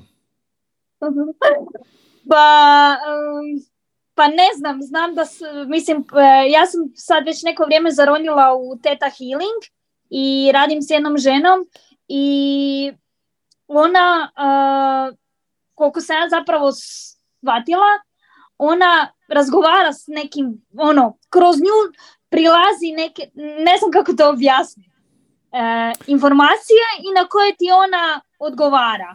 Zapravo, da li, da li, su to vi, da li je to tvoje više ja ili kako, kako se to naziva? Možda to ne znam dobro objasniti. Ček, ček, jesi li ti teta healer ili ti ideš kod teta healera? Ja idem kod nekoga. Ok. I ona priča s nekim spiritima. Da, ajmo, da, da. Pa to moraš nju pitat. Ali ako želiš za sebe znati kako da ti radiš to što radi ona, to misliš. Dobro, da. Tako što umukneš. Znači, napraviš prostor tišine unutar sebe, što znači na trenutak malo se povežeš sa svojim srcem, ugasiš misli, ne obraćaš toliko pažnju na njih, dopustiš ih da samo dolaze, odlaze, ne obazireš se na njih i na taj način se povežeš sa svojim višim ja, a tvoje više ja će dalje jer shvaćaš o čemu se radi. Um, Theta healing, isto kao bilo koja druga tehnika, predmet, e, učenje, znači može biti talisman ili nešto. To su sve samo dopuštenja koja ti daš samom sebi. Znači ti odeš kod teta hiličara i kažeš ja imam problema u romantičnim odnosima. Ok, I sad ona se nešto koncentrira i ona kaže aha, našla sam ti negativno uvjerenje, našla sam ti paralelni život, našla sam ti prošli život u kojem se dogodio neki incident. Ako hoćeš, mi ćemo to sad pobrisati. Okay. Ako ti vjeruješ da ona to može, onda to radi. Jer ti zapravo, ti sama sebi dopustiš da otpustiš šta god da te kočilo u toj situaciji što je možda partnerski odnos ili nešto drugo. Ali ako ti ne vjeruješ, ako ti na to kažeš, je, ti sad otići u paralelni život i onda ćeš mi obrisati moju traumu, ajde, ajde, evo, ajde, ajde, baš da te vidim. Onda to neće raditi. Nijedan healer ne liječi direktno. Ono što healer napravi je ponuditi vibraciju izlječenja. Ali hoćeš li je ti prihvatiti ili ne je tvoja stvar. Čak i, ajmo, ajmo sad ovo postaviti, recimo da healer ima tu moć, da ti može ući u tvoje polje i obrisati ti negativno uvjerenje. Jel bi da bi to bilo ok? Jel se ti s time slažeš? Znači, Pa mo- je- za neke stvari možda da, za neke ne. Za neke ne. E, nije tako jednostavno. Znači, u svakom slučaju, uh, bilo koji healer koji imalo zna šta radi. Prvo će tebe pustiti da ti njega pitaš. Znači, neki, neki ljudi koje poznam, oni actually vide prilično detaljno energetsko tijelo i prilično de- detaljno mogu vidjeti gdje ti zapinješ. Na primjer, imaš problema sa samopouzdanjem, zato što vide sivu sjenu na trećoj čakri. Ok. Ali ako imalo su moralni, ako znaju šta rade, neće ti on reći, ono, o, gle, imaš problema sa samopouzdanje, ja sad ću ja to makniti. čekaj, čekaj, čekaj. Prvo, on će sad čekati da ti njega pitaš. Ja imam izvjesnih izazova sa takvom i takvom i takvom situacijom. Znači on reći, pa to bi mogao biti problem nedostatka samopouzdanja. Meni se čini da ti tu imaš neku sjenu. Ona dolazi iz neke traume. Jel ti je ok da mi to skinemo? E, sad smo već... Kužiš, ti si zapravo ta koja će dopustiti toj sjeni da se otopi. I ako ti izađeš sretna i zadovoljna iz te seanse, zato što je neko pronašao izvor tvog nedostatka samopouzdanja i on je sad sklonjen i počneš se ponašati kao da ti je sklonjen na prepreka tvom samopouzdanju, onda će to raditi. Ali ako ti kažeš ono, ma, trala la, čiči miči priča, ko da je to tako lako, nema samopouzdanje se samo može izgraditi čvrstim radom, e, e, znojem krvi i suzama, to je također uvjerenje koje će poništiti sve što je ovaj healer eventualno može bitno i napravio. I u tom slučaju ili popravljaš to uvjerenje koje kaže sve mora biti teško ili mu se prilagodiš. I šta znači da nađeš neki način da adresiraš taj svoj izazov kroz rad, znoj suze. Jedno i drugo radi. Jedno i drugo radi. Da. Tako da samo je pitanje šime rezoniraš.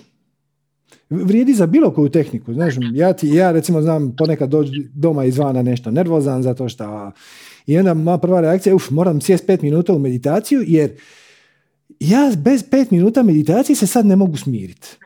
Ma vraga, mogu. Naravno da mogu. Ali moj sustav definicije uvjerenja je takav da kaže da će mi to pomoći. I ja sam svjestan da ja sam sebe na neku mjeru samo zavaravam. Ali znaš šta, baš me briga. Meni to radi. Ono, ja kad sam živčan, sjednem pet minuta, više ne budem živčan.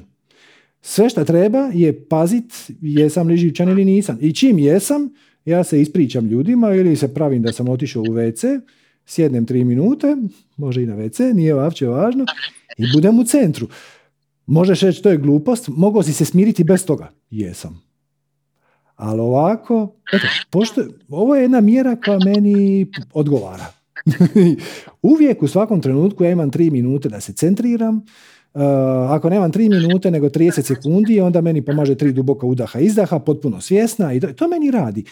I može neko drugi doći reći, no, pa može što i drugačije. Mogu. Ali razvio sam uvjerenje da meni to pomaže i samo ga držim i za mene to funkcionira. S druge strane, može će ti neko reći, nije, nije. Ja kad, ja kad sam nervozan, meni najviše pomogne istrčati dva kilometra. Odlično. Odlično, drž se toga. Nemoj ništa mijenjati. Jel možeš uvijek kad si nervozan sam sebi organizirati da istrčiš dva? Kako možeš? Fantastično. To je najbolje za tebe. To ne znači biti najbolje za mene. Tako da, zapravo nijedan healer ne, ne liječi direktno, nego on tebi ponudi vibraciju izlječenja i ako je ti prihvatiš, onda je to riješeno. Ako ti ne prihvatiš, samo se vratiš na početnu točku već sutra ujutro. mm Dobro, ok. Tako da, ako ti je ta tvoja teta hilerica dobra, a ako ima neke rezultate, ako ti osjećaš neka poboljšanja, onda je to tehnika koja s tobom rezonira. I samo i se držiš. Ako jedan dan za dvije godine ili 20 ili tri dana shvatiš da to više s tobom ne rezonira, pronaći neku drugu koja s tobom rezonira. Nijedna nije pogrešna. Sve su to samo dopuštenja koja ti daš samom sebi da budeš više od onog što već jesi. da, razumijem, razumijem. Mislim, sad sam u fazi gdje stvarno dosta toga isprobavam i iskušavam i to mi nekako to mi je čak i možda i najbolje ono. Tražim ono, zapravo tražim ono što mi najviše paše. I idem u, idem u tom smjeru. Da, da, da, super, super. Da. Može, bi, može biti više toga. Znači, ne, ne moraš inzistirati na jednoj tehnici. Možda će ti jedna bolje raditi e, kad imaš vremena malo više, druga kad imaš vremena malo manje. Jedna će ti bolje raditi kad je ljeto, a druga kad je zima. Sve u redu. Ono, pronađeš, razviješ sama svoj kutiju sa alatom, znate, puno stvari ćeš isprobati, neće ti imati nikakvog smisla, samo ih ne staviš u svu kutiju sa alatom. I jednom trenutku ćeš shvatiti da imaš 3, 4 ili više ili manje, ali tu negdje alata koji ti pomažu da adresiraš ovakve i onakve situacije i samo ih se držiš. Bez inzistiranja da tu mora biti do kraja života. Možda će biti, možda neće. Možda ćeš dodati još neki, možda će ti neki ispast. To je sve u redu. Dobro. Hvala ti. Malim, hvala tebi. Pozdrav. Namaste. Namaste. Inače, u Zenu imaju divnu, divnu uzrečicu koja je puno kraća verzija ovoga što sam sad rekao. Znači, sad sam vam rekao da je svaka tehnika zapravo dopuštenje koje daš samom sebi da budeš više od onog što već jesi. U Zenu su to sažali još kraće. Kaže da je Zen majstor džepar koji ti proda tvoj vlastiti sat. Zapravo, bilo bi još preciznije reći da je on čovjek koji ti dopusti da nosiš majicu koju već imaš na sebi. ti dođeš tamo u majici kod njega i kažeš nešto sa mnom nije u redu, ja hodam gol po svijetu. On tebe gleda ono, ok, dobro, dobro, dobro. hm. I onda ti pokaže to što već imaš i dati dopuštenje da to koristiš. dakle, dakle, Zen majstor je džepar koji ti proda tvoj vlastiti sat. Drugi način da se kaže da je to zapravo tehnika kojom budeš više od onoga što već jesi. Daš dopuštenje sam sebi da, po- da postaneš više od onoga što već jesi. Ovaj naš proces osvještavanja je upravo to, to je proces osvještavanja, to nije proces nadogradnje. Znači, vi ne postajete, to mi je super, uh, moram postati najbolja moguća verzija sebe. Najbolja moguća verzija sebe si kad samo jesi. Kad postupaš bez misli, kroz srce, uh, iz ljubavi. Ne, ne moraš imati ni, ni jedan zašto i ni jedan zato. Sve to zašto, zato, bu- prošlost, budućnost, to su samo priče koje su zapravo filteri koji filtriraju tvoje izvorno svjetlo koje je blještavo bijelo svjetlo bezuvjetne ljubavi kroz neki sustav definicije uvjerenja, onda ona kako kod koga, ponekad postanu crna, ponekad to svjetlo postane mutnjikavo, ponekad postane prljavo žuto, ponekad postane maslinasto zeleno, sve onako, l- kako, ako želiš blještavo svjetlo, samo treba maknut filter. Znate, ono, Michelangelo, kako si napravio ovaj predivan kip Davida? Nisam ga ja napravio, David je bio u kamenu, ja sam samo mako višak. Znači, radit na sebi ne znači nadograđivat, ne znači dodavat. Znači, skidat ono što tu ne pripada. To, sve te negativne definicije, uvjerenja, kondicioniranja, to su samo stvari koje tu ne pripadaju. Ok. Ajmo Snežana. Zdravo Snježana. Pardon, Snežana.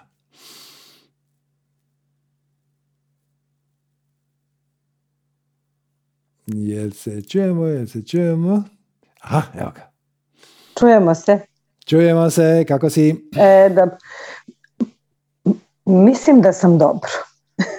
O, Svakog dana. da, da. Ali nisi, nisi, sam, da. nisi posve sigurna, vidim. Pa zato što mi se ponekad, e, iskreno rečeno, dese povremeni ispadi koje ne želim da se dese, ali vidi što treba da uradim, da odem na tri minuta u WC, da se sklonim, da, ovaj, da, da budem prijatna i sebi i drugima. Međutim, ja sam nešto drugo htela da, da te pitam. U stvari, ja stvarno živim dobro, imam posao gde sam baš to što jesam. Danas sam, na primjer, osjećala neopisivu radost kao da ću da poletim koliko mi je bilo lepo i fokusirana sam i mnogo volim svoj posao, a to zbog toga mislim da sam privilegovana, da, sam, da me nekako sreća dodirnula što, što radim ono i što bi radila i da me ne plaćaju, nego bolje da ne čuju. Jer stvarno mi je tamo lepo. Ali, Mhm. hoću da te pitam po tvome mišljenju u vezi te strasti koju stalno nalazimo u životu i da idemo srcem i tako. Da li po tvome mišljenju, ako nešto ne ide, ti misliš da je to strast? Ako ne ide, da li je to stvarno tvoja strast i- da li je to ono što treba ti da se baviš ti? Ne znam da li sam jasna. To su dvije... Recimo, Mhm. Ok, reci. recimo ja se pored ovaj, mnogih stvari, ne znam, prošli put kad smo se čuli, rekla sam ti bavim se i kuglanjem. Ja sad tu takve trikove sebi radim, tako sebi nekad podvaljujem, kao ajde sada bez očekivanja, jer bude period kad sam bolja. I onda bude, najđe period kad sam očajna, loša sam. I, i meni ljudi pokazuju i kao imam dobru tehniku. I onda ja kažem sebi, um, ajde sada bez očekivanja za svako bacanje, ali znači ja sada očekujem da nemam očekivanja da bih bila dobra. Ne znam da, da li sam jasna. Ne. Da, ali to, ni- to ništa nije važno. Da li ti uživaš u procesu kuglanja neovisno o tome kakav će biti rezultat? E pa vidi, ja se radujem svakom treningu i kad odem tamo, ja uvek imam ta očekivanja. Da sad ću, sad, danas će to biti tako dobar trening. A posle vrlo često sam onako, bez veze posle treninga. Drugečeva, nije problem Nije sam- bilo kako, da, nije bilo kako sam želela, nisam, Znači, nije problem u kuglanju kao takvom, nego u tvojim očekivanjima. da u meni ne- nešto, nešto, imam neki problem. Nije to nikakav problem, svi imaju u navodnike problem sa očekivanjem. Pa dobro znam, nije to, To nije to smak riješiš- sveta. Ali da li je riješiš- to stvarno moja strast? Ili sam ja dvije- umislila da je to, To moja dvije strast? potpuno odvojene stvari. Strast dolazi iz srca, a očekivanje dolaze iz uma, iz mozga. Da, Shvaćaš? da. Možeš uživati u procesu nečeg u čemu uopće nisi dobar. I uopće nije važno. Znači, nije poanta u rezultatu. Poanta je u A- procesu. Nije cilj da ti ostvariš neki gol. Ono, da postigneš zgoditak. Nego je cilj da zapravo izneseš na svjetlo dana i realnosti malo svoje ljubavi i kreativnosti i mašte. Da li ovo je u pitanju sport koji ima cilj da se obori određeni broj čunjeva. Ja ako to ne uradim, znači nisam dobra. Nisi dobra u odnosu na što? U odnosu U na odnosu koga? na to što sam trebala da uradim. Aha, da, da, da, da, da, da. Da, ja imam, imam Gle. da, da, od- Recimo da u sljedeća tri mjeseca napraviš spektakularan napredak i postaneš pet puta bolje nego šta jesi. da. I ono, baš si zadovoljna sama sa sobom. I odeš, na svjetsko, odeš na svjetsko prvenstvo. Aj bog. znači, budeš ono zadnja. Da. Bolja u odnosu na što? Nije, nije pitanje uh, rezultata. Pitanje je veselja, radosti i kreativnosti. Ako ti osjećaš da ta aktivnost tebe na neki način hrani iznutra, možemo reći da je to tvoja neformalna meditacija, onda ideš mlatiti te čun- čunjeve neovisno o rezultatu.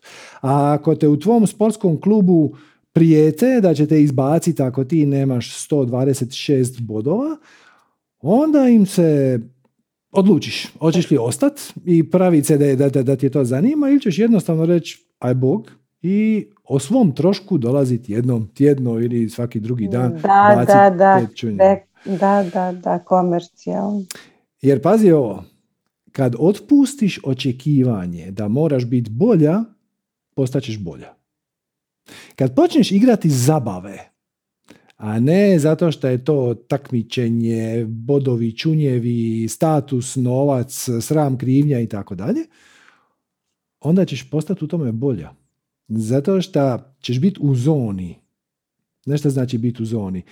Kad naj, najvrhunskiji sportski rezultati se događaju kad su sportaši u zoni. Kad ovaj košarkaš tri sekunde prije kraja baci loptu preko cijelog terena svom kolegi koji juriša i uloviti tu loptu je gotovo nemoguće. Osim ako ne razmišljaš o tome da uloviš tu loptu, nego samo pustiš tijelo da to napravi samo.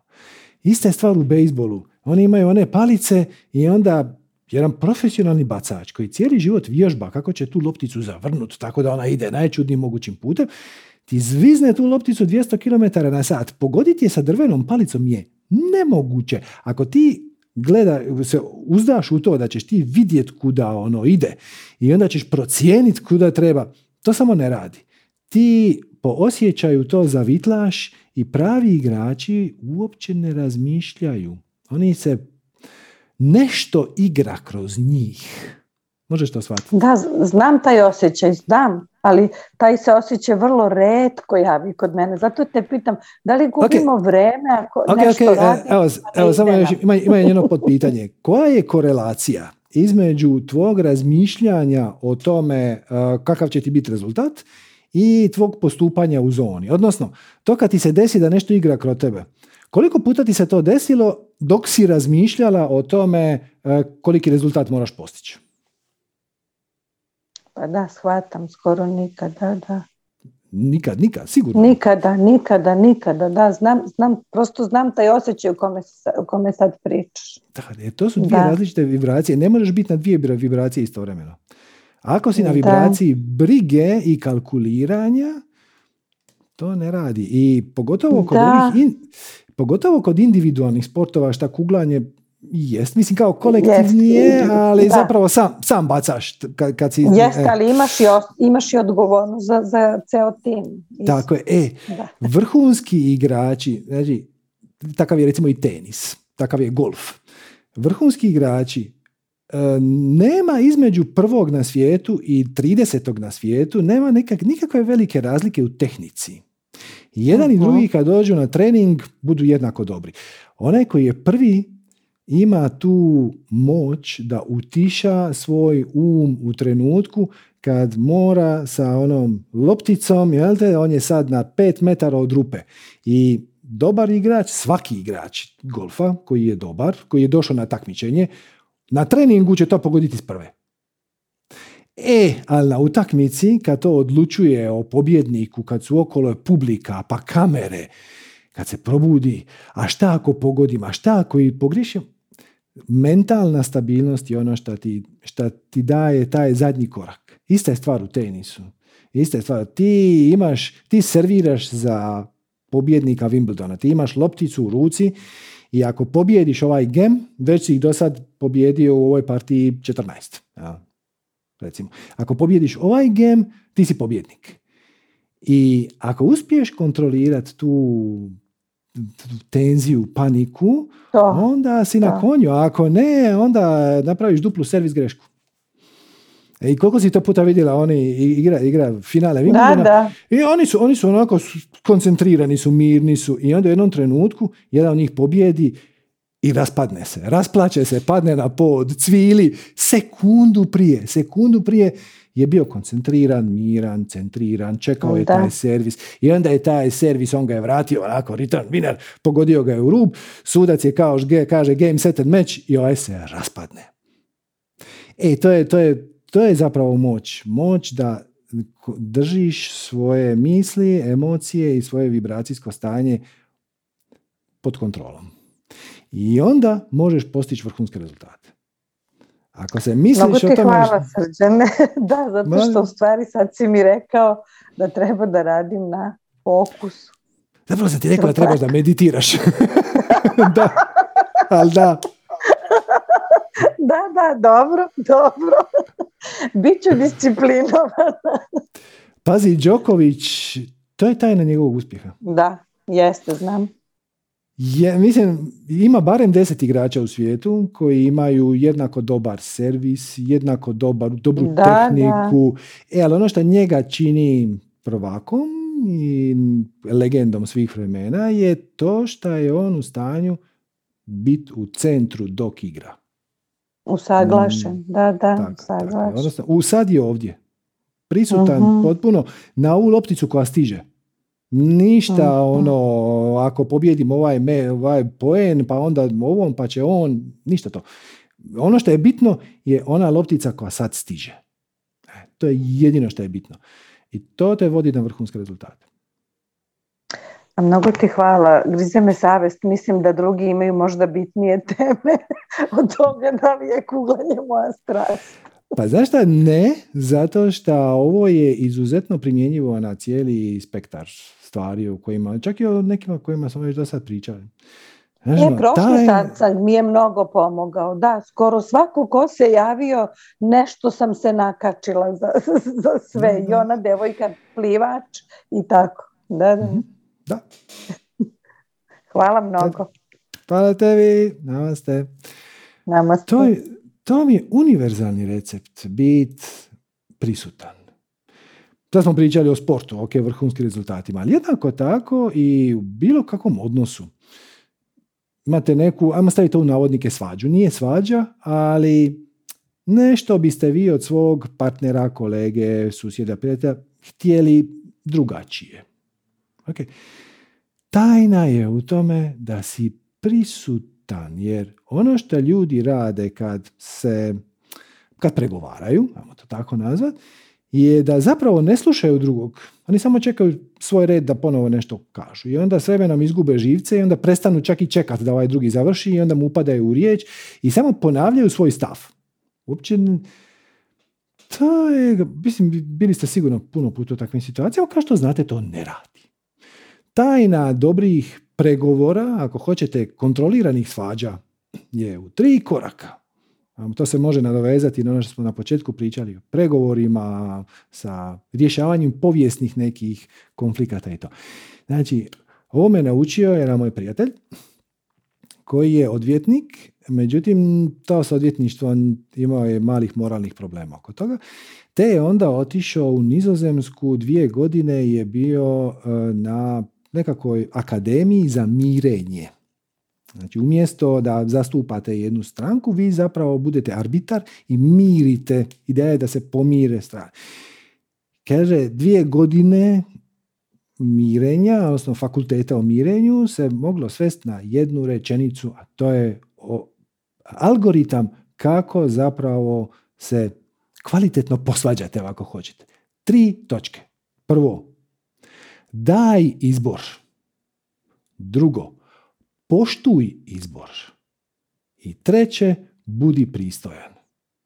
Pristojan kao u smislu kind, kao nježan, kao nemoj planut, nemoj se derat. Ono, budi miran, pristojan.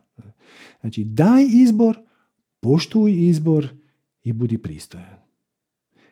Probajte sljedeći put kad budete imali bilo kakvu situaciju u kojoj želite nešto ispregovarati. Možda želite od svog partnera zamoliti ga da malo više učestvuje u kućanskim poslovima. Možda želite od šefa povišicu. Možda želite susjeda zamoliti da nam parkira tu nego tamo. Dajte mu izbor, poštujte njegov izbor i samo u tom cijelom procesu budite pristojni. I to radi čuda. Jer većina ljudi ne radi ni jedno, ni drugo, ni treće. Nego ja hoću ovo, a ti hoćeš ono. E, prvo sad ću ja tebe uvjeriti zašto ja hoću ovo. To nikog ne zanima. I ne dajem ti izbor. Nego ja želim da ti radiš kao što sam ja rekao. Onda isto radi i on. On želi da ti postupaš kao što bi on htio, a da on može nastaviti postupati kao što je dosad. Umjesto toga, reci, ok, situacija je takva. Imamo nekoliko mogućnosti. jedna je ova, jedna je ova, jedna je ova. I čim si dopustite u glavi da postoje mogućnosti, sjetit ćete ih se. Možda će druga strana ponuditi još dvije. Nije samo to, nego može i ovako i ovako. Ok, može. Sad imamo pet opcija. Izaberi. E, i poštuj njegov izbor. I to je sve. I kad s te strane kreneš, stvari neće se, veliki, veliki se zaloga i neće riješiti preko noći. Ali kad kreneš tim putem, svaki korak koji napraviš bude ohrabrenje da sljedeći korak bude malo hrabriji, možda i malo veći. I onda to pokrene proces, jer nije poanta u cilju, poanta je u procesu. I čim proces krene, više te nije toliko ni briga hoćeš li doći na cilj koji si prvotno zamislio, zato što je sam proces ugodan sam po sebi i za sve učesnike u procesu. Eto. tako, to vam je tajna mirenja. Zapišite ovo, možete staviti poviše radnog stola. Znači, daj izbor, poštuj izbor i budi pristojan. To je sve. Ajmo Marta. Zdravo, Marta. Ej. Juhu. Me vidiš? E, ne vidim te, čujem te, ali te Aha, Samo malo. Ejoj, pa daj, pokreni. samo tren. Uh, ja ću staviti na ekran dok se ti ne upališ. Ok. Aha, jel me vidiš? Sad vidim. Yeah. Ok, super. Uh, super, hvala što si me prozvao. Molim. Uh, Ok, uh, ma evo imam jednu izazovnu situaciju i zabavnu, mislim to je zapravo malo i smiješno. Um, ja sam prije nekih više mjesec dana držala jednu radionicu. I sad to je nešto što mene stvarno zanima, baš nešto što volim i baš nešto što sam htjela podijeliti. I i bilo je ono, bilo je wow, bilo je znači ono bolje, bolje od očekivanog.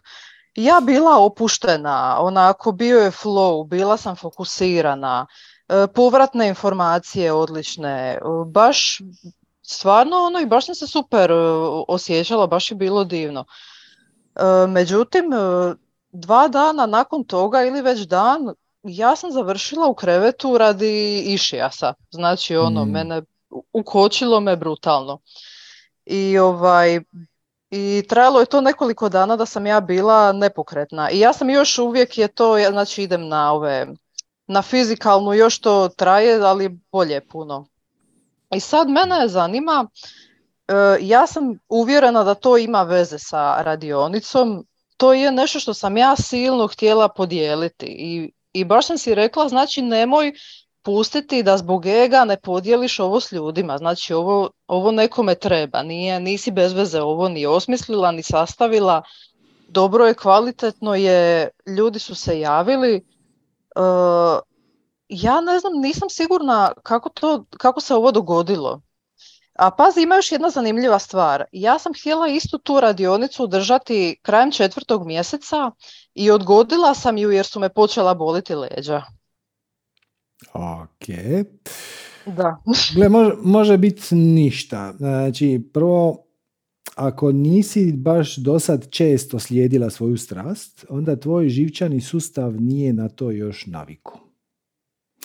Ima nešto što e, Sanja i ja zovemo satsang efekt. Znači, poslije satsanga, znači za 20 minuta, ja ću spustiti liniju i ću nešto večerati to još par sati, barem do ponoći, možda i do jedan, imaš efekt, istovremeno, istovremeno si umoran i, i kao da bi iskočio iz kože. E, I početku je to znao treba po dva dana, onda bi znao ne spavat nakon satsanga, sad sam se već malo navikao, sad to traje 3 do 4 sata.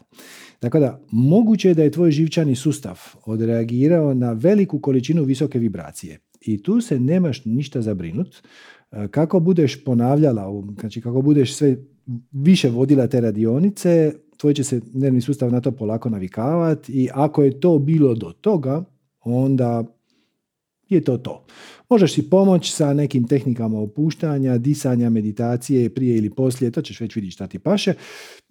Tako da posve je moguće da te ukočilo zato što je tvoj organizam interpretirao te visoke vibracije kao stres.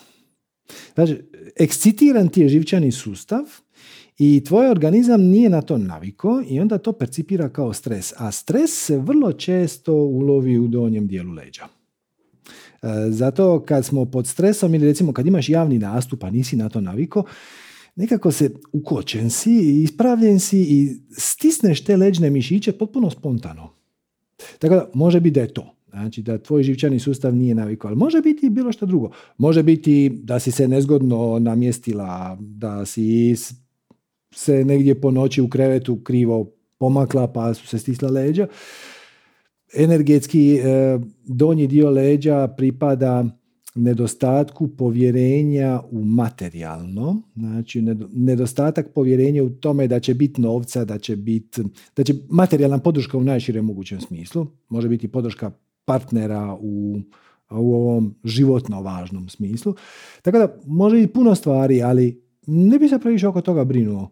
E, jednostavno shvatiš to kao izazov, kažeš sama sebi, ok, kreacija mi je stegnula leđa.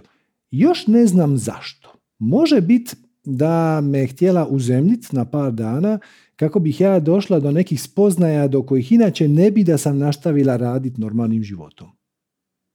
Možda mi je to dala da bi me natjerala da počnem raditi jogu. Šta je generalno za mene dobro, a kreacija mi je poslala impuls to radi tako što mi je stisla leđa, ne bi li se ja sjetila.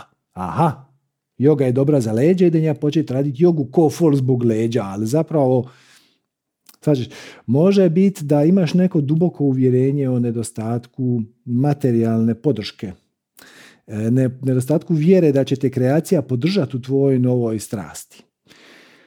Može biti svašta.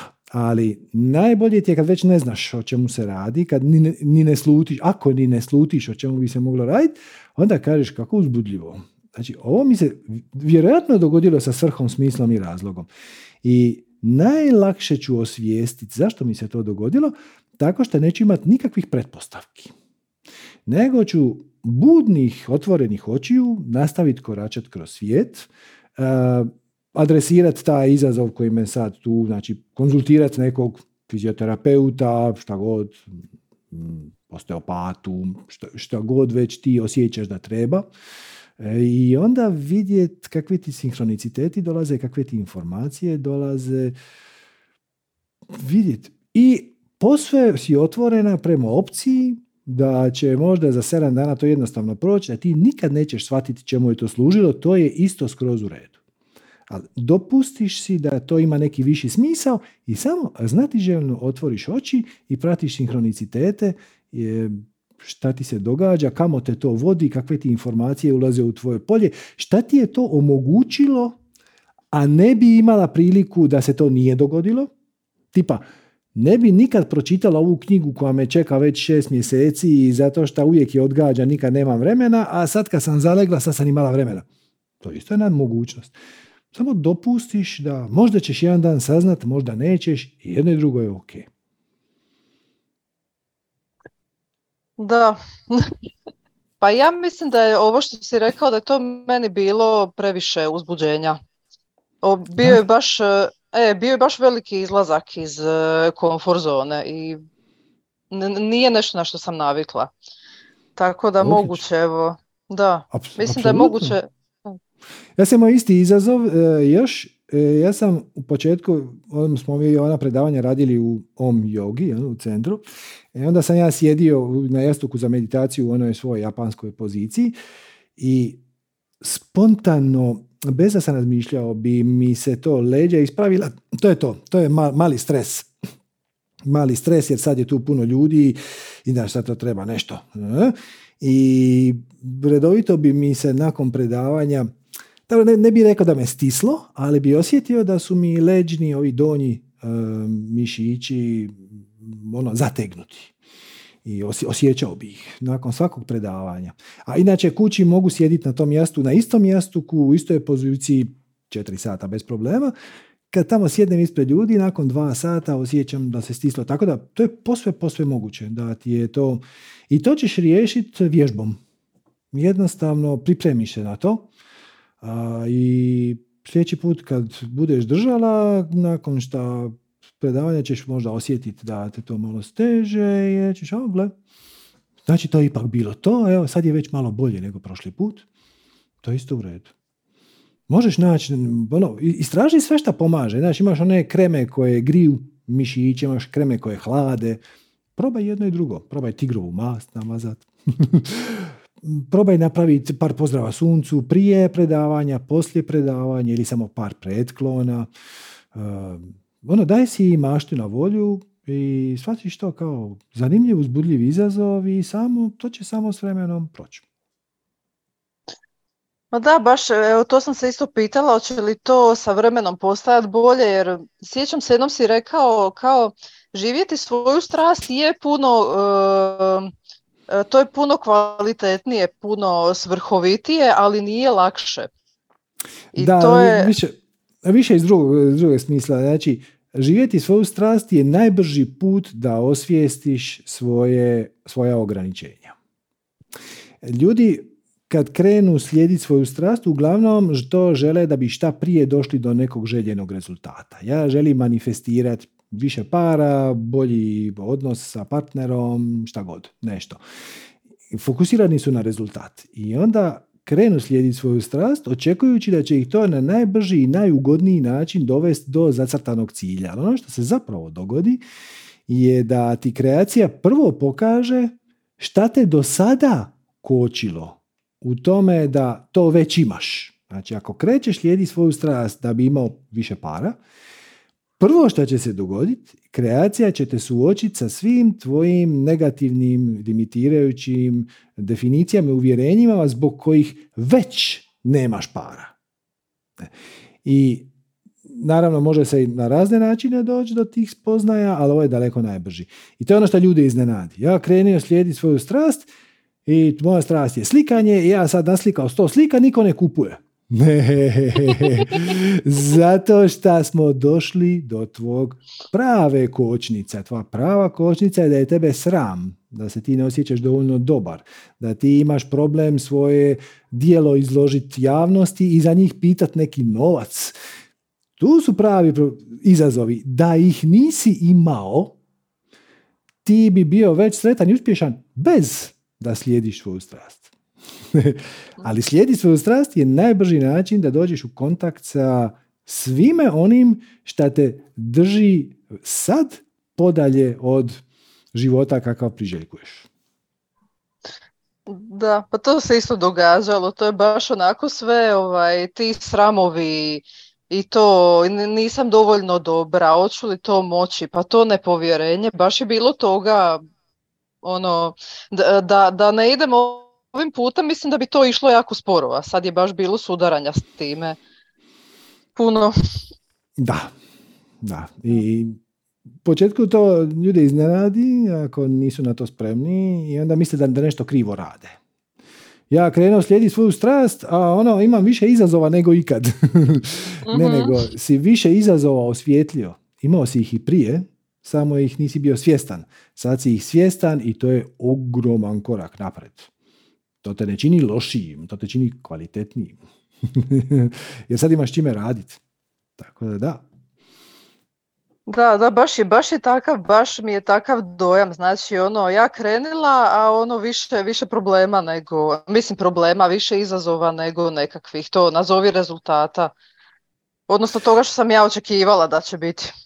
Da, opet očekivanja, ali opet e. nije nagrada u rezultatu, nagrada je u procesu. Ako ti nastaviš iz sveg srca raditi te svoje radionice, koja god da je tema, ti ćeš samo sve više i više profinjavat i svoju materiju i svoju publiku. Znači, i posve je moguće da ćeš za dvije, tri ili pet godina pričati o nekoj temi koja na prvi pogled izgleda potpuno nevezana s ovom kojoj, se sad baviš za skroz novu publiku.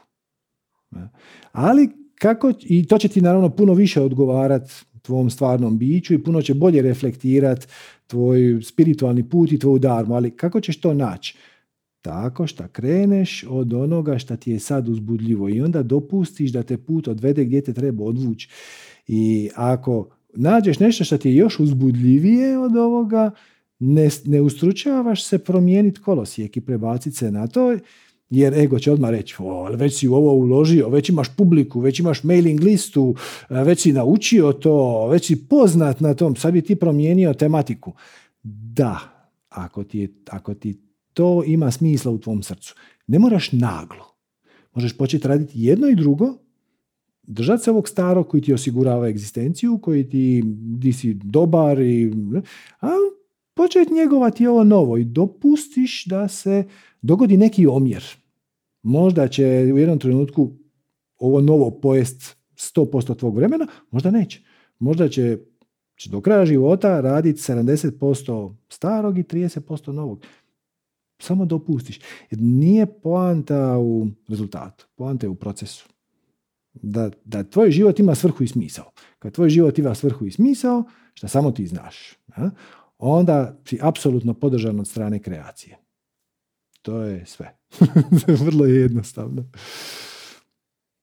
Ok. Dobro, hvala puno. Evo, ne, možda bilo još nešto, ali drugi put. Hvala puno. Može, hvala tebi. Hey, Namaste. Ćao. Evo, iPad GB, sorry, nećemo danas stići. Malo smo, malo smo, e, danas smo imali malo manjih, manji broj pitanja, ali smo se duže zadržali, što isto u redu. Inače, i to vam je jedan od, ne znam ste li to primijetili, jedan od simbola, e, simptoma zapravo, bolje je bilo reći, razdvajanja starog i novog svijeta. E, ne znam ste li primijetili, ali u zadnjih par mjeseci na ovim satsanzima ima manje ljudi koji postavljaju kvalitetnija pitanja. Znači, na primjer, pred tri godine, samo otičite na naš YouTube kanal i pogledajte statistike. Pred tri godine, tipično bi snimku sad sam ga unutar prvih mjesec dana pogledalo 25.000 ljudi. Sad je to 15 do 17 tisuća. Prije bi na live bilo 150 do 170 ljudi na Zoomu, sad je stotinjak. Prije bi na YouTube live bilo 600-700 ljudi, evo trenutno nas je 454. Znači, kad biste gledali samo te statistike, jednako tako mogu vam reći, prije je dolazilo tipa 350 ljudi, novih subscribera na, na naš kanal na YouTube, sad recimo 150. Znači, kad bi tako išao gledat, ispada da interes za ovom temom pada. Ne u smislu da se gube ljudi koji su zainteresirani, ali svakako smanjila se brzina porasta zainteresirane publike. Znači, mogli bi to promatrati s jedne strane kao neki navodnike neuspjeh, jer naša misija, pogotovo kao neprofitna organizacija koja stoji iza nas, je da mi proširimo ovu poruku što je moguće šire. Zarada nam je potpuno sporedna, točne rezultati su nam sporedni, ali mi bi htjeli da šta više ljudi dobije priliku doći u kontakt sa ovim temama, hoće li to oni izabrati ili ne, to je njihova stvar. I sad možete reći da pada interes. Istovremeno, pitanja su puno kvalitetnija. E sad, sad vas ja pitam, šta je bolje? Je li bolje imati 25.000 ljudi koji te sluša onako polu zainteresirano ili 15.000 ljudi koji te gleda vrlo zainteresirano. Drugim riječima, taj srednji sloj, e, možete ih zvati turista, koji bi to ono poslušali, pa možda i ne bi, pa onda ako, ako im je naslov zanimljiv, onda kliknu, e, ako im naslov nije zanimljiv, onda ne kliknu, e, oni su se izgubili. Oni su ili prešli u kategoriju fanova koji će pogledati svaki, ne, to je isto zanimljivo, to će se vratiti, ili su samo odustali. jedno i drugo je ok, naravno, ali to je samo još jedan simptom kako postoji struja koja vodi u jednom smjeru i postoji struja koja vodi i one lagano ova međuzona se topi. Ali još jedna stvar je zanimljiva, to je to e, što sam sad spomenuo. Znači, pre tri godine bilo je jako važno koji naslov stavimo na satsang. Pogotovo ako najavimo temu unapred. Ali recimo satsang koji se zove Mračna noć duše i nekakva konjukcija je bila pred tri godine, ona ima 50 tisuća pogleda. A satsang tjedan prije i tjedan poslije imaju pola. Jer nisu imali tako dobar naslov. E, to se sad izgubilo. Sad svaki satsang pogleda u prvih mjesec dana recimo 15-17 tisuća ljudi i to je flat. Drugim riječima, ko je zainteresiran ušao je u taj vlak i uskaču još ljudi, ali sporije nego prije. Ko nije zainteresiran odustao je. Ova siva zona onih, pa ne znam, pa poslušat ću, pa ću vidjeti, pa ako bude zanimljivo, oni se, se lagano nestaju. Tako da, evo, a, pogledajte to, to, to se odražava na sve, to se odražava i na ekonomiju, to se odražava na politiku. Svo crnilo postaje još crnije a sav optimizam, nada i svjetlo postaju još svjetliji. Samo pažljivo izaberite. I ako izaberete ovu, ajmo reći, svijetlu stranu, glupi mi je taj izraz, ali ajmo, recimo, ako izaberete ovu stranu uh, ljubavi, prihvaćanja, razumijevanja, uh, pokušaj što najbolje možeš kontrole svog ega koji želi pobjeđivati, natjecati se, dominirati i tako dalje, desit će vam se ponekad da dijelom zbog vanjskih okolnosti, dijelom zbog nekakvog starog refleksa, starog obrazca ponašanja, odreagirate na stari način. Ako to uočite, i onda malo zaronite u sebe i vidite kakvo uvjerenje stoji iza toga, kakva definicija, osvijestite da je to besmisleno, Popravite što se popraviti može, ponekad ne može, to je isto u redu. I sljedeći put reagirate drugačije, odnosno odgovorite na tu situaciju umjesto da na nju reagirate. Na konju ste, nemojte se bićevat zato što kako sam pao i potonuo. Događalo se i događat će se, izazovi će postajati sve subtilniji ili sve snažniji impulsi da te privuku na drugu stranu. Samo držite svoju crtu. Samo šta više možete, postupajte iz srca, promatrajte situacije u kojima ne postupate iz srca, pogledajte šta je u tome u korijenu, ako to uspijete eliminirati i sljedeći put na istu ili vrlo sličnu situaciju postupi drugačije, to je sve što se traži. To je to. Tako da eto, ako nam želite pomoć da mi ovu našu poruku nastavimo širiti najbolje što možemo, ako rezonirate s njom, molit ćemo vas da nas podržite na razne načine, od njih je svakako donacija, www.manifestiranje.com kroz donacija, na svakoj smo donaciji beskrajno zahvalni, ali može i na razne druge načine. Jedan način da nas podržite recimo da neki dijelić ovog satsanga u kojem ste prepoznali nekog svog prijatelja, prijateljicu, kolegu, da im ga proslijedite. Bez inzistiranja da oni to moraju pogledat, možete ih podsjetiti jednom ili dva puta, ali ako vidite da ne ide, samo ništa. Bez inzistiranja da oni to moraju prihvatiti, da oni moraju promijeniti, samo sugestijom. Hm? Možete otići na www.vrsupernaturals.com, pogledajte, odnosno pretplatite se na mailing listu i onda dobijete link na opasne veze. To je jedno zanimljivo predavanje koje rezonira sa najširom skupinom ljudi. Ne morate imati nikakvu podlogu, ni u čemu. A možete jednostavno ostaviti na ovaj video neki komentar, sugestiju, palac gore, palac dole, pretplatiti se na kanal, ući u Facebook grupu i sve ostalo. Inače, društvene mreže vole to. Kad se nešto prokomentira, onda e, zaključuju da oko tog videa, da je video kvalitetan, pa onda e, ga više promoviraju drugima, tako da i to je jedan vid e, podrške. I eto, mene sljedeći tjedan nema, tako da vidimo se najvjerojatnije za dva tjedna.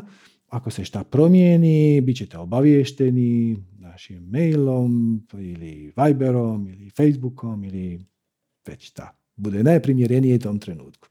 A do tada držite se svako dobro, živite iz srca najviše što možete i namaste.